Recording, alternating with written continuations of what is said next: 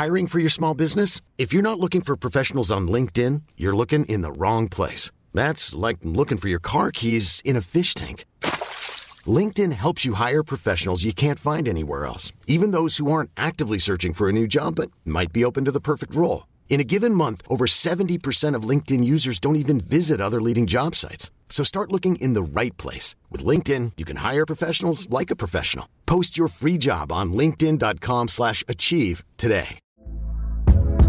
Hey there, it's Michelle Norris. I'm host of a podcast called Your Mama's Kitchen. When I travel, I'm usually looking for a way to find a taste of home when I'm not at home. And one of the things I love to do when I am at home is entertain. And Airbnb allows me to do that. When I was in California recently, I rented a house that had a great kitchen. And when we were sitting around the table, we're all thinking, we're in someone else's house. Someone could be in all of our homes as well. If you have a home, but you're not always at home, you have an Airbnb. Your home might be worth more than you think. Find out how much at airbnb.com/slash host. Herzlich willkommen bei Pool Artists.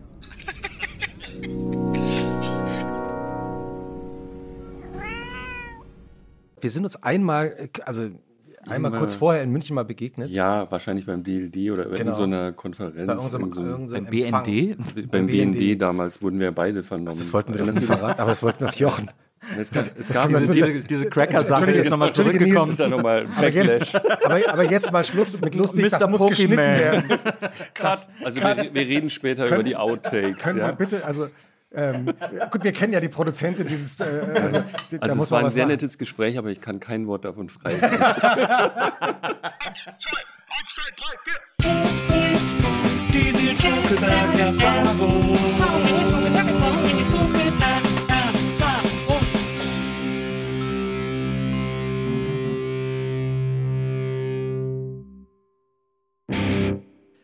Hallo, liebe ZuhörerInnen der Nils Bokeberg-Erfahrung. Herzlich willkommen zu einer neuen Folge der NBE.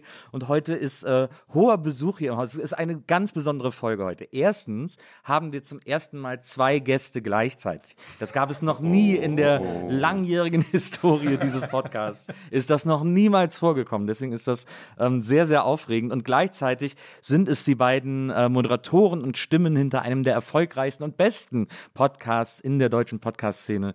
Äh, sie haben den Interview-Podcast auf ein neues Level gehoben, indem sie ihn äh, der Unendlichkeit anheimgegeben haben, äh, falls das Deutsch sein sollte. Und ähm, ich freue mich In wahnsinnig. die ewigen Jagdgründe, oder habe ich jetzt gerade gedacht? den ewigen Jagdgründen überlassen haben. Und ich freue mich tierisch, dass Sie heute Abend hier sind. Herzlich willkommen, Jochen Wegner und Christoph Ahmed von Alles gesagt. Hallo. Danke, dass wir eingeladen wurden. Na, ich freue mich total.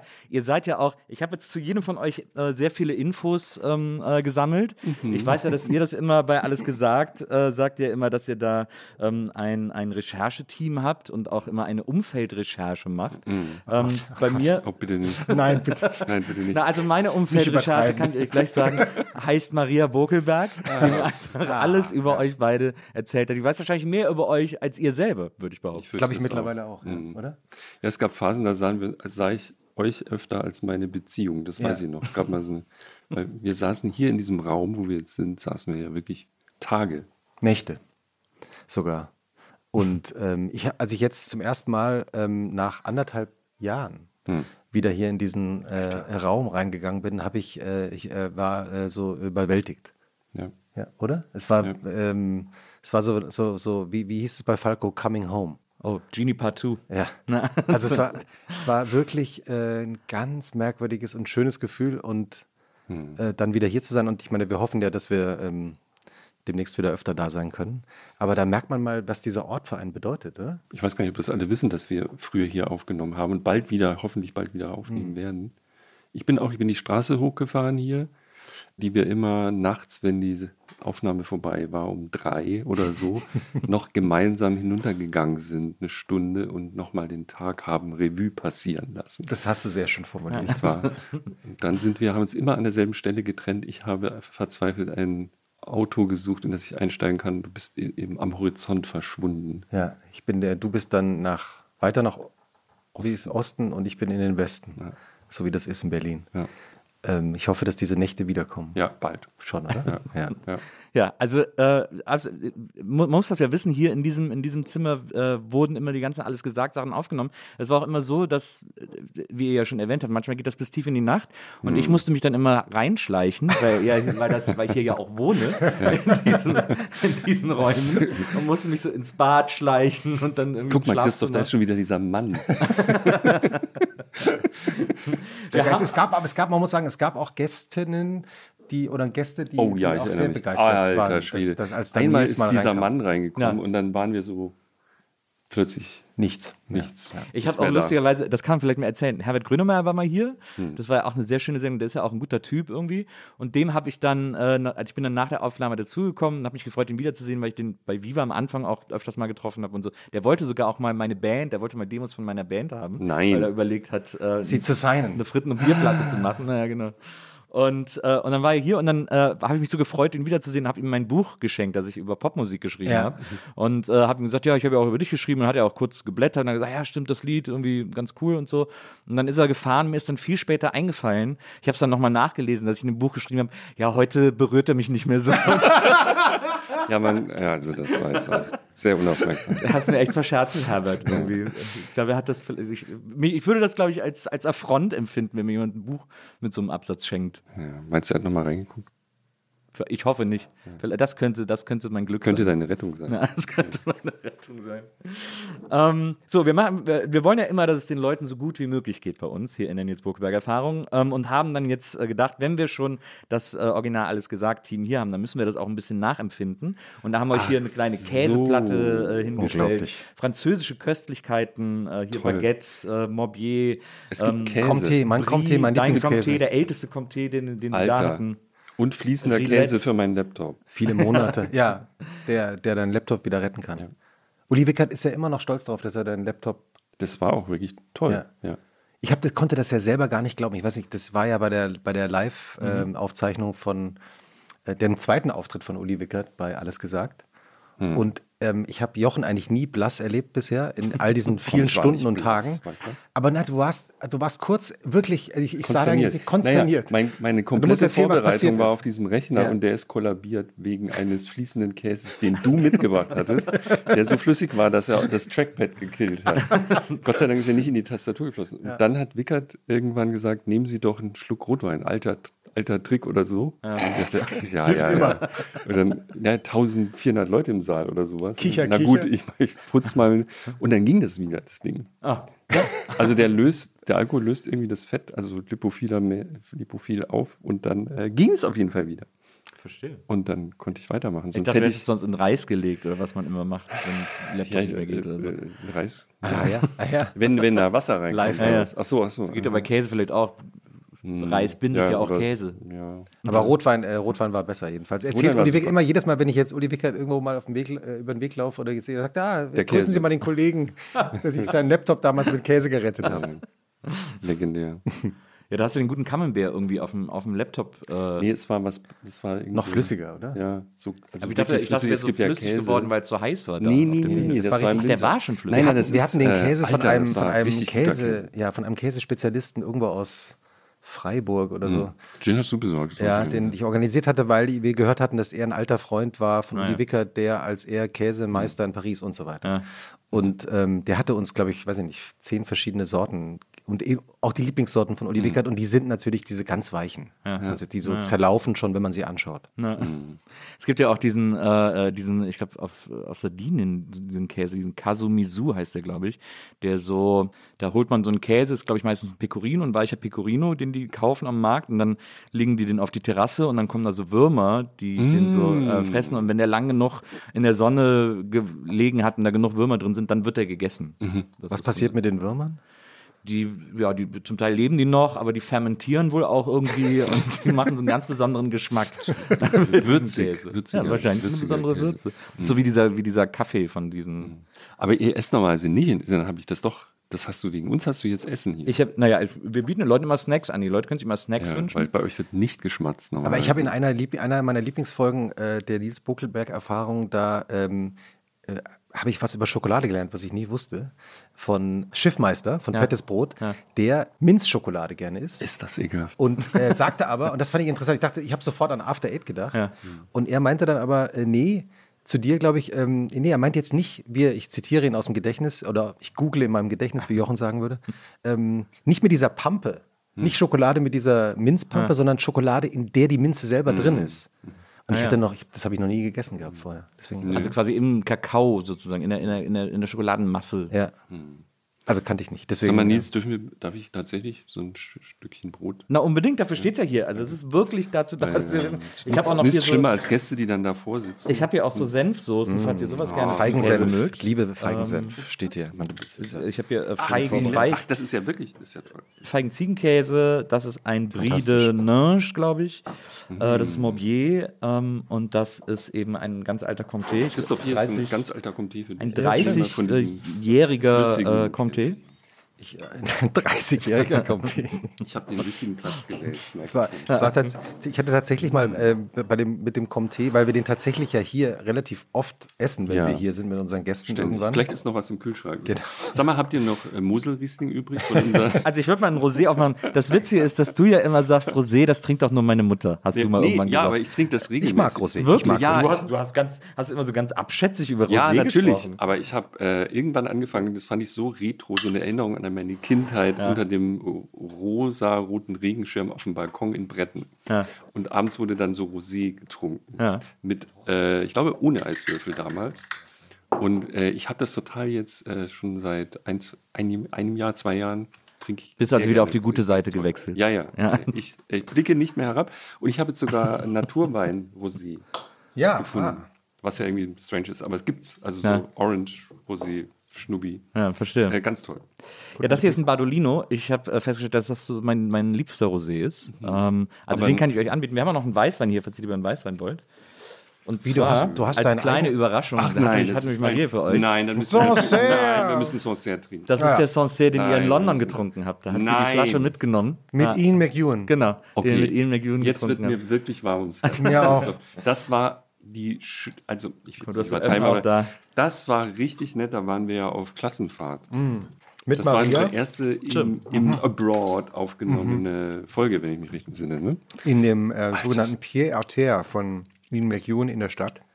Ach, das war nett damals. Und, Und- dann haben wir noch recherchiert in dem Laden, wo er immer seine Sachen kauft. Ja, recherchiert. Also das muss man sagen. Umfeldrecherche. Umfeldrecherche.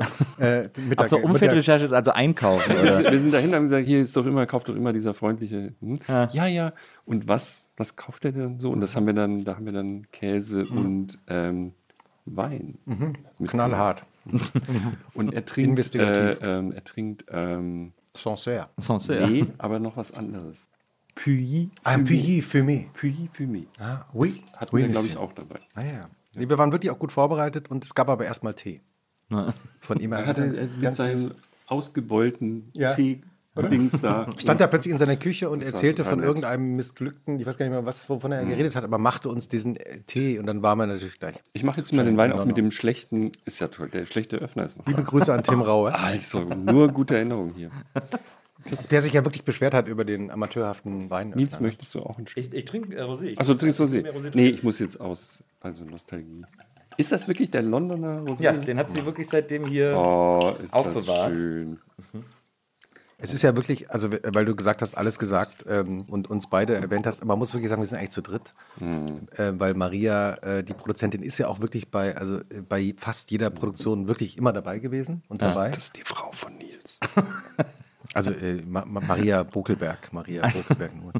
Und natürlich tatsächlich ähm, äh, unsere beiden äh, Kolleginnen, also Kolleginnen und Kollege, die uns äh, ja wirklich vorbereiten. Äh, Hanna Schraven und Vincent Mank. Ja. Ähm, weil tatsächlich ist es so, wir haben am Anfang in den ersten Folgen ja wirklich selber noch alles gelesen über unsere Gäste, aber das wäre jetzt auf Dauer ist es äh, physisch Man kollabiert. Ich könnte es, also. Nee, man, man, man schafft es nicht mehr ganz und dann Ja. bekommen, werden wir eben separat vorbereitet. Und ich muss sagen, ich lese dann trotzdem auch noch viel und lese dann Mhm. trotzdem noch ein Buch, wenn jemand ein Buch geschrieben hat. Ähm, und, oder schaue mir ein YouTube-Video an oder so oder höre einen Podcast zur Vorbereitung. Wir stoßen einfach mal an. Aber Schön, dass ihr da ja, seid. ich danke für die Einladung. Danke. Aber sonst wäre das nicht möglich. Ja. Ich kann ja mal ein bisschen, es ist ganz interessant, ich habe euch jetzt quasi parallel vorbereitet, so äh, was ich über euch finden konnte. Ich habe ein paar sehr, sehr äh, interessante Sachen äh, gelesen, mhm. die, ich, äh, die ich noch nicht über euch wusste. Ähm, zum Jetzt habe ich Angst. Zum Beispiel, Jochen, mhm. deinen ersten Text, den du geschrieben hast. Ne, bitte nicht. Der erste professionelle Text, den du geschrieben hast, mhm. war, äh, also äh, ich weiß gar nicht, ich glaube, das erste Magazin, für das du geschrieben hast, war zwar das A4-Echo, aber äh, ja, das stimmt. Der, der erste äh, Text. Irgendwas, Probleme am Bäckerlisbründe oder so, weiß ich noch. Also, Bäckerlis ist egal. Ein, ja, also das A4-Echo war quasi die Schülerzeit. Ja, genau. Äh, und ihr habt dann auch ein Schülerfernsehen gemacht, habe ich, äh, dass ihr immer in der Pause Das war später, das war in der anderen Schule, aber das 4a-Echo war in der Grundschule natürlich. Ja. Und ähm, Fernsehen haben wir, gab es damals noch nicht. Also da dann gab es so eine Videoagentur. Du hast ein Schülerfernsehen gemacht, das Ja, später. Ja. Aber da hast du, da ja? hast du dann wow. so, so, so einen 3D-Vorspann ja, gerendert. Genau. Ja, ähm, auf dem ST, glaube ich, da. Ja. Atari ST. Und genau, und Atari ST, das äh, ST-Magazin war auch das erste professionelle Magazin, für das du einen Text geschrieben hast. Lass mich nachdenken. Weil das so war auf jeden Fall von, vom Rätz Verlag in Bretten. Der kommt ein damals gar nicht so kleiner Computerverlag. Wie die saßen auch in, aus dem, in dem Dorf, aus dem so du kommst? Ich an, so bin ich in den Journalismus gekommen. Ich habe mit 17. Ach, das wusste ich gar und nicht. Und ich meine, ich weiß nicht, wo du das her hast. Kommt ich, ich habe hab gelesen, du hast so ein, äh, du hast, weil du hast damals auf dem ST so ein Programm geschrieben, das ja. so Random Text Adventure entwir entwirft. Also das quasi. Nee, genau. So ah, jetzt weiß ich wieder, genau. Ich habe einen äh, Editor für Text Adventures gebaut. Ja. Also nicht random, sondern du konntest sozusagen ohne zu programmieren ein komplettes Text-Adventure, kein Mensch weiß. Parametern, niemand weiß mehr, was das ist. Ja. Na, du konntest halt die Räume definieren und ah, ja. dann Aktionen, wenn ich nimm den Pocket Fluff aus dem, dem ja. äh, aus dem Bademantel, was passiert dann und so. Und das war, du konntest, also zum Beispiel Christoph, der ja nicht programmiert, könnte damit ein Text-Adventure machen. Liebe Kinder, ein Text-Adventure ist ein Tja, Abenteuerspiel, das nur mit, Te mit Texteingaben funktioniert. Geh in den Raum. Genau. Du siehst eine Lampe, die von der Decke hängt, siehst aus. An der Wand ist ein Lichtschalter. Was machst du? Ja. Äh, und dann kann man eingeben, schalte den Lichtschalter an. Nimm so. Lampe. Genau, nimm Lampe. Die Lampe ist festgeschraubt. Was soll ich tun? Ja. Und äh, genau, das habe ich programmiert. Und das war richtig viel Code. Also, und dann haben die, wollten die das in der Serie, haben die das dann veröffentlicht. Und damals hat man Computercode noch abgedruckt. Ja. Niemand, auch noch. niemand Den hat man dann zu Hause abgetippt. Genau. Ich hatte einen C64. Du auch. Ja, ich hatte einen C64 und da gab es auch so, gab's so Input 64, ja, so genau. Magazine, genau. wo man seitenweise Code abgetippt hat, weil dann am Ende ein Kartenspiel bei rauskam oder irgendwie so. Du bist nicht schlecht vorbereitet. Also, äh, das war, ich glaube, ich war 17. Ja. Ja, ST war ja, ich, ich, mein Bruder hat einen ST, der, mhm. aber ich hatte einen C64 und er hat sich dann einen ST geholt und hat dann auch so Cubase, das erste Cubase gehabt ja. und so Musik. Äh, ja, ich hatte beides. Also ich habe mit C64 angefangen ja. und C ST war ja dann schon die Kirsche. Naja, absolut. Also ja so. Aber dann ist, aber es ist ja sehr sympathisch, dass du nicht von 64 auf einen Amiga gegangen bist, sondern Nein, dann auf den viel besseren Hä? Rechner. Ja. ja. weil ganz viele sind auf Amiga dann umgestiegen. Nee, nee, nee, das, nee, nee. Äh, ST war toll. Mein ST hatte nur so ein äh, Netzteil, das auf einer bestimmten Frequenz so gepiept hat. So laut, dass es mir diese Frequenz ins, im Ohr weggebrannt hat. Wirklich? Ich höre auf einer bestimmten Frequenz, und zwar genau der dieser doch halblebige ST gebrummt hat, höre ich nichts mehr. Aber es ist ja vielleicht auch also ich meine, die Frequenz, auf der ein Netzteil so, also, weil es Probleme hat, ist vielleicht auch eine, die man gar nicht hören sollte. Ja, ja, und seitdem, das fällt mir jetzt gerade alles wieder ein. Mein Gott, es ist sehr lang. War das denn, aber war das ein 520er? Ja, wahrscheinlich. Oder war das ein, was 1000, ist das, 1040er? Ja, 1040. Wow. Ich habe schon immer hart gearbeitet, um nebenbei Geld zu verdienen. Na. Hast du auf dem C64 auch schon programmiert? Ja. Ja, ich habe, oh, ich habe gecrackt auch. Das weiß hattest auch, so keiner mehr, was das ist. Hattest du auch so einen Crack, ja, so, so, so, so, so einen Crack-Film? Äh, Mr. Pokeface. Oh, welches Spiel hast du gecrackt, weißt du das noch? Das weiß ich nicht mehr. Äh, äh Gold, äh, kennst du Gold Runner? Ich glaube ja. Gold Runner war das nicht? Nee, das war ST. Achso, auf dem ST was, was, heißt, was heißt gecrackt? Was heißt gecrackt? Kannst du kurz erklären, was gecrackt heißt? Also, lieber Christoph, früher. Jetzt wird es ein bisschen illegal, Vorsicht. Ja, eben, deswegen frage ich ja. Es ist verjährt, ich kann darüber berichten. Es ist verjährt. Ich hatte auch mal die Kripo Breaking Crack. Wegen, wegen Spielecracken? Äh, ja, ist eine lange Geschichte. Erzähl äh, doch mal, wir haben Zeit. ich glaube nicht. Das ist eine sehr kurze Sendung hier. Ne? Äh, also die kurze Geschichte ist, es gab damals äh, Kopierschutz von Software. Ja. Die, die, die, Software konnte man nicht, den Code konnte man nicht sozusagen einfach einsehen, das kannst du heute auch nicht, aber es gab so richtig harte Abschirmungen damit man da nicht rankam und den Code isolieren und kopieren konnte. Mhm. Also es hat sozusagen verhindert, dass man Software einfach kopieren kann. Und äh, das war ja alles noch nicht so ausgefuchst und äh, irgendwelche Schüler konnten auch, wenn man, wenn man ein bisschen, ähm, man muss halt Assembler, also man muss die Maschinensprache können und sich den Code angucken, dann konnte man meistens die, die Kernsoftware isolieren und den Kopierschutz, die aus dem Kopierschutz befreien. Befreien. Und natürlich hat man dann einen äh, extrem coolen Vorspann. Äh, wer hat das jetzt geknackt, musste halt vor das Spiel. Und auf dem C64 gab es eben den ersten es gab so ein Scrolling, äh, Hardware-Scrolling, weißt du überhaupt, wovon ich spreche? Also die, die konnten halt ruckelfrei überhaupt Sachen bewegen, also den Hintergrund zum Beispiel scrollen. Ja. Und das ging ja vorher nicht. Keiner weiß mehr, weil die Rechner so schnell sind heute. Damals ging, konnte ein Rechner nicht schnell genug softwaremäßig Pixel verschieben, sodass das ruckelfrei aussah, als würdest du über eine Ebene fliegen oder mhm. so. Und der C64 war der erste Homecomputer, es gab ja eine ganze Menge, der das hatte. Das heißt, er hat einen eigenen Chip, der nur für Computerspiele eben den Hintergrund verschoben hat. Und ja. mit dem habe ich eben so einen richtig geilen, ruckelfreien ähm, Text ähm, gebaut, der dann so durchs Bild flog. Irgendwie Mr. Pokeface hat hier. Du, du konntest halt dann stundenlang riesige Textbuchstaben über den Bildschirm ja. laufen lassen. Das war total cool. Wahrscheinlich, also, wahrscheinlich würde Netflix heute eine Serie ich über, glaube, es äh, machen. How to sell äh, äh, online Das fast. ist ja ein, ein, eigenes literarisches Genre mittlerweile, diese, diese, auch die diese Demos frühen Jahre genannt, ne? und so. Hä? Die, das wurden ja diese, diese Filme von den Cracken wurden ja in Demos, glaube ich, irgendwann auch genannt. Ja, ja, ja, genau. Ja. ja. ja. Ja, und das und äh, nee, und die Kripo stand vor der Tür, weil ich auf der Liste Sag ich doch, how to sell computer games fast. Ich war auf der Liste auf, äh, wohl auf der Liste aufgetaucht von jemandem, der Software, geknackte Software verkauft hat. Ah. Als Kunde. Naja, verstehe. Ja. Das war ja in der Kundenliste. Und dann standen die tatsächlich ein, ich wollte gerade in den Kunstunterricht.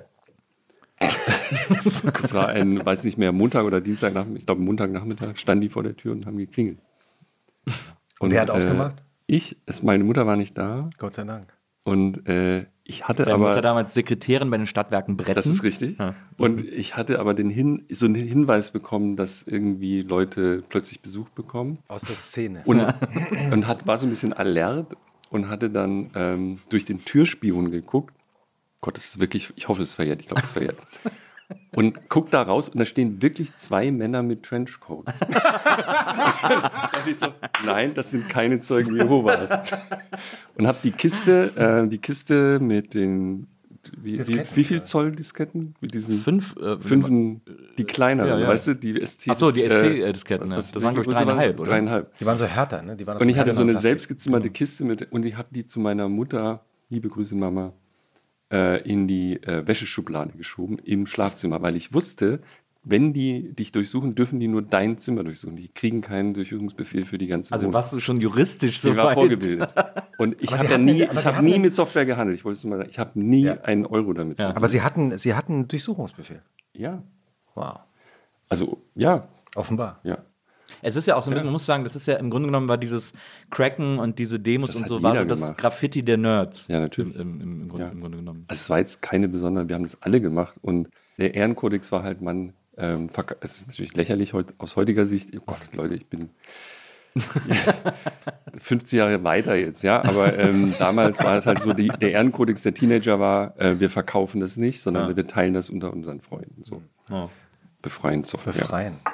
Da hatte ich bestimmt auch mal äh, Spiele, die du gecrackt hast, weil ich habe natürlich Nein, hauptsächlich ich gespielt. Ich war eher ein lokaler Star. Also es bin nicht ganz, Poke, also so. Poke, wie hieß du nochmal Pokeface? Mr. Pokeface. Mr. Pokeface. Weil Poke, Poke war ein Befehl bei ähm, hm, naja. Basic, von du konntest so einen Wert irgendwo reinschreiben. Naja.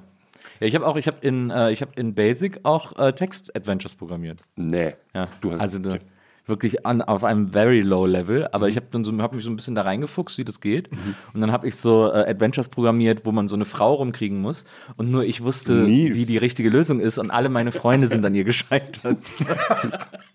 Solche Spiele. Ich fand es ganz aufregend. Also ich, ich weiß nicht, wie alt war ich da? 13, 14 oder so? Und da habe ich, hab ich echt so Nachmittage da gesessen und diese mhm. if sein Go-To-Befehlszeilen äh, eingetippt. Damals gab es von, ich meine, damals gab es von Infocom so hieß die Firma, die gibt es bestimmt noch. Äh, ein legendäres Text-Adventure, das war ähm, Hitchhiker's Guide. Naja, naja, ich erinnere mich. Und das war richtig toll. Deswegen ja. Dressing Gown, Pocket, sagt man Dressing Gown und Pocket, also es gab den Pocket Fluff im Dressing Gown. Man musste in Arthur Dents Bademantel, äh, den man hat ewig gebraucht, um das rauszukriegen, musste man den, äh, dieses Gekröse aus der Tasche eines Bademantels, musste man für irgendwas benutzen, sonst kam man in diesem Spiel nicht weiter. Und es hat ewig gedauert, bis, man das, bis wir das rausgekriegt hatten, was man da machen muss. Oh Mann. Mr. Pokeface. Mr. Ja. Pokeface. Äh, die, Gott sei Dank, also wie viele Leute hören diesen Podcast? Das ist mir jetzt ein bisschen unangenehm, ehrlich gesagt. Dein, äh, dein Vater, das finde ich auch interessant, war äh, Ingenieur und Leiter einer Fabrik für Filteranlagen. Das wäre ja jetzt gerade im letzten Jahr. Ja, weißt du das? Äh, es wäre im letzten Jahr ja ein absoluter Reibach gewesen, den man mit einer Fabrik für Filteranlagen hätte machen können. Ja, das waren, ja, es waren alle möglichen Filter, also vom Panzer bis zum, weiß nicht, also Panzer, meistens was braucht den Panzer? Ja, so Ölfilter. Achso. Ja, also das waren, äh, waren Ölfilter und andere Filter. Und die waren immer so komisch gefaltet, das waren so relativ komplexe Sachen. Ja, ja. Und der war Ingenieur, hatte den auch selber entworfen, oder? Der war also nicht, äh, wie nennt man das, so ein Maschinenbauer. Naja. Also jetzt auch nicht, ich glaube nicht studiert, aber so mhm. mit mehreren Meister und was man okay. dann noch so werden konnte. Genau. Und der hat dann da, der hat dann da aber auch selber diese Filteranlagen entworfen und, und das weiß ich nicht. Nee, der hat, glaube ich, eins dieser Werke von dieser Firma geleitet. Aber dann ist ja quasi dieser, diese technische, diese Idee von so technischen oder dieses sich reinnörden in so hm. technische Abläufe und so hast du ja dann hm. da wahrscheinlich auch ein bisschen mit abbekommen, oder? Könnte sein. Ja, also jedenfalls jetzt nicht völlig, die Family hat schon viele so, auch mein, ich habe einen kleinen Bruder, der ist auch äh, so in die Maschinenbaubranche äh, gegangen. Ja, das ist ja ähm, also eine dieser Gegenden, wo so Tüftler sind und so immer so kleine Firmen mit 30 Leuten, die für den ICE die was auch immer, das so ja, und so Teile die machen. Türklinken, Gießformen. Ja, ja, und, und dann mit diesen CNC-Maschinen so gecodet, also so, so, die so, das ist ja eigentlich Software mit einem Bohrer dran. Ja. oh Gott. Und äh, ja, ja, davon, das ist die, das ist so die, die Szene da. Du hast dann auch, äh, du hast dann irgendwo erzählt, dass dann so äh, nach der Schule, ähm, dass du das deinen Eltern nicht verkaufen konntest, jetzt irgendwie Journalismus oder sowas zu machen, weil das mhm. irgendwie nicht nichts Handfestes ist und du irgendwie aus einem Umfeld kommst, wo man, wo man das interessanter fand, wenn der Junge irgendwie was Ordentliches macht. So ja, ja. Und äh, bist aber dann nach Bonn und hast da äh, Physik und Philosophie studiert. Mhm. mhm. Ja, das war aber schon, ich, ich habe, der Trick war, ähm, also ich, es war immer so, mach, mach was Anständiges. Mein Onkel, der Lehrer ist, sagte ihm, ich soll Lehrer werden oder soll irgendwie BWL studieren oder so. Das weiß ich noch.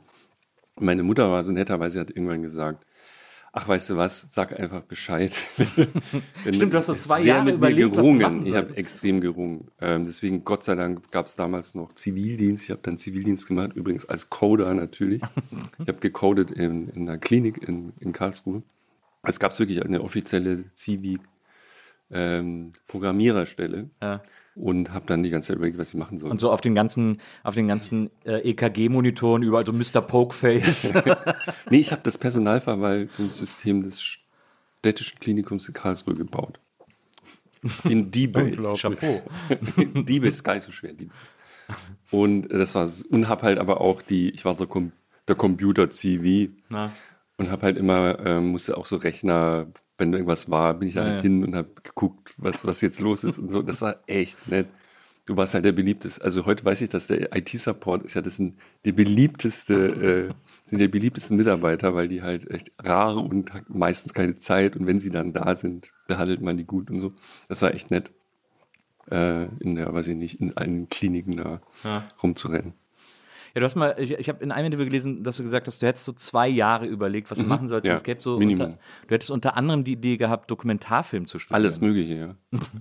ja, ja, ich habe ursprünglich, ähm, als ich gefragt wurde, im, es gab so eine Szene, an die ich mich wie heute erinnere, mein Physik-Leistungskurslehrer hat am Schluss den Kurs so gefragt, was, was wir jetzt also machen. Und da habe ich ihm gesagt, ähm, ich will Physik und Philosophie studieren und dann will ich Journalist werden. Und dann haben alle so, hahaha, der Jochen. Hm.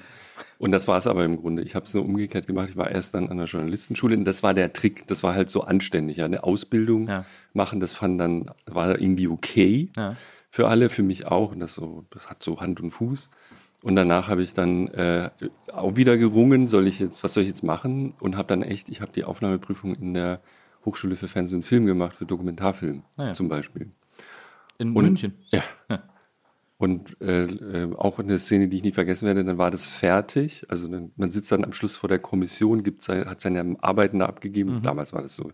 Im Nebenraum unterrichtete Georg Stefan Troller. und Einer meiner großen. Helden. Äh, und ähm, in, äh, gab einen Kurs, genau, und dann habe ich da noch so reingeguckt und so, das weiß ich noch. Und dann fragte der, der Typ am Schluss, ja, Herr Wegner, ähm, das war ist jetzt ganz nett, also es war jetzt ganz gut, so, war okay, fanden wir gut. Aber wir haben irgendwie den Eindruck, Sie wollen gar nicht hierher. Das heißt, der wusste das eigentlich. Ich das weiß es gespürt. nicht. Das war eine ganz komische Situation. Und, und ich war dann auch so komisch. Ich, wusste dann auch nicht, und ich so, ja, ähm, äh, vielleicht haben Sie recht.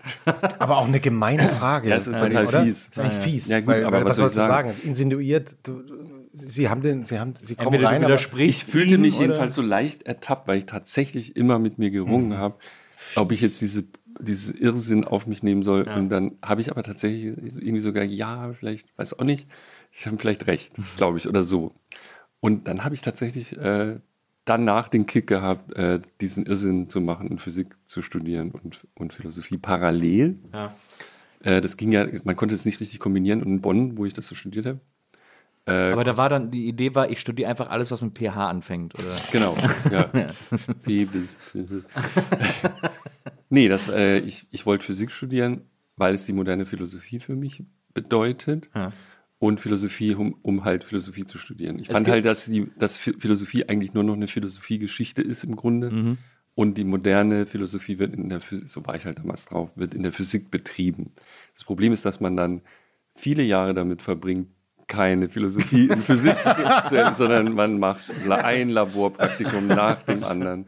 Und erst ganz zum Schluss äh, kam ich dann in so einen Zustand, wenn man dann so krassere Sachen macht wie Quantenphysik oder eh, Astrophysik und, und äh, Einstein und so, das habe ich dann, das wird dann richtig anspruchsvoll, aber halt auch philosophisch interessant. Und ich hatte dann großes Glück, ich bin dann nochmal anders abgebogen in die, in die Hirnforschung, wo auch so eine Arbeitsgruppe in Bonn damals, gibt es noch Grüße, aber die, die halt da gerade so im Aufschwung war, die halt die Gehirne von Leuten mit Physik versucht haben zu beschreiben. Und das war eine richtig, also richtig große Gruppe von, von Leuten. Und das war auch toll. Also es war so, was ich so gesucht hatte Ja. in, der, in der Physik. Und was wäre alles gesagt ohne dich als Physiker? Ja, was soll ich sagen? Ja, ne? Also das ist ja wirklich, ich, ich, hätte ich auch nie gedacht, aber praktisch in jeder zweiten Folge. Wenn mal irgendwie so ein Messer runterfällt oder so. Dann so, Nee, ja. Eineinhalb nee, GT-Quadrat.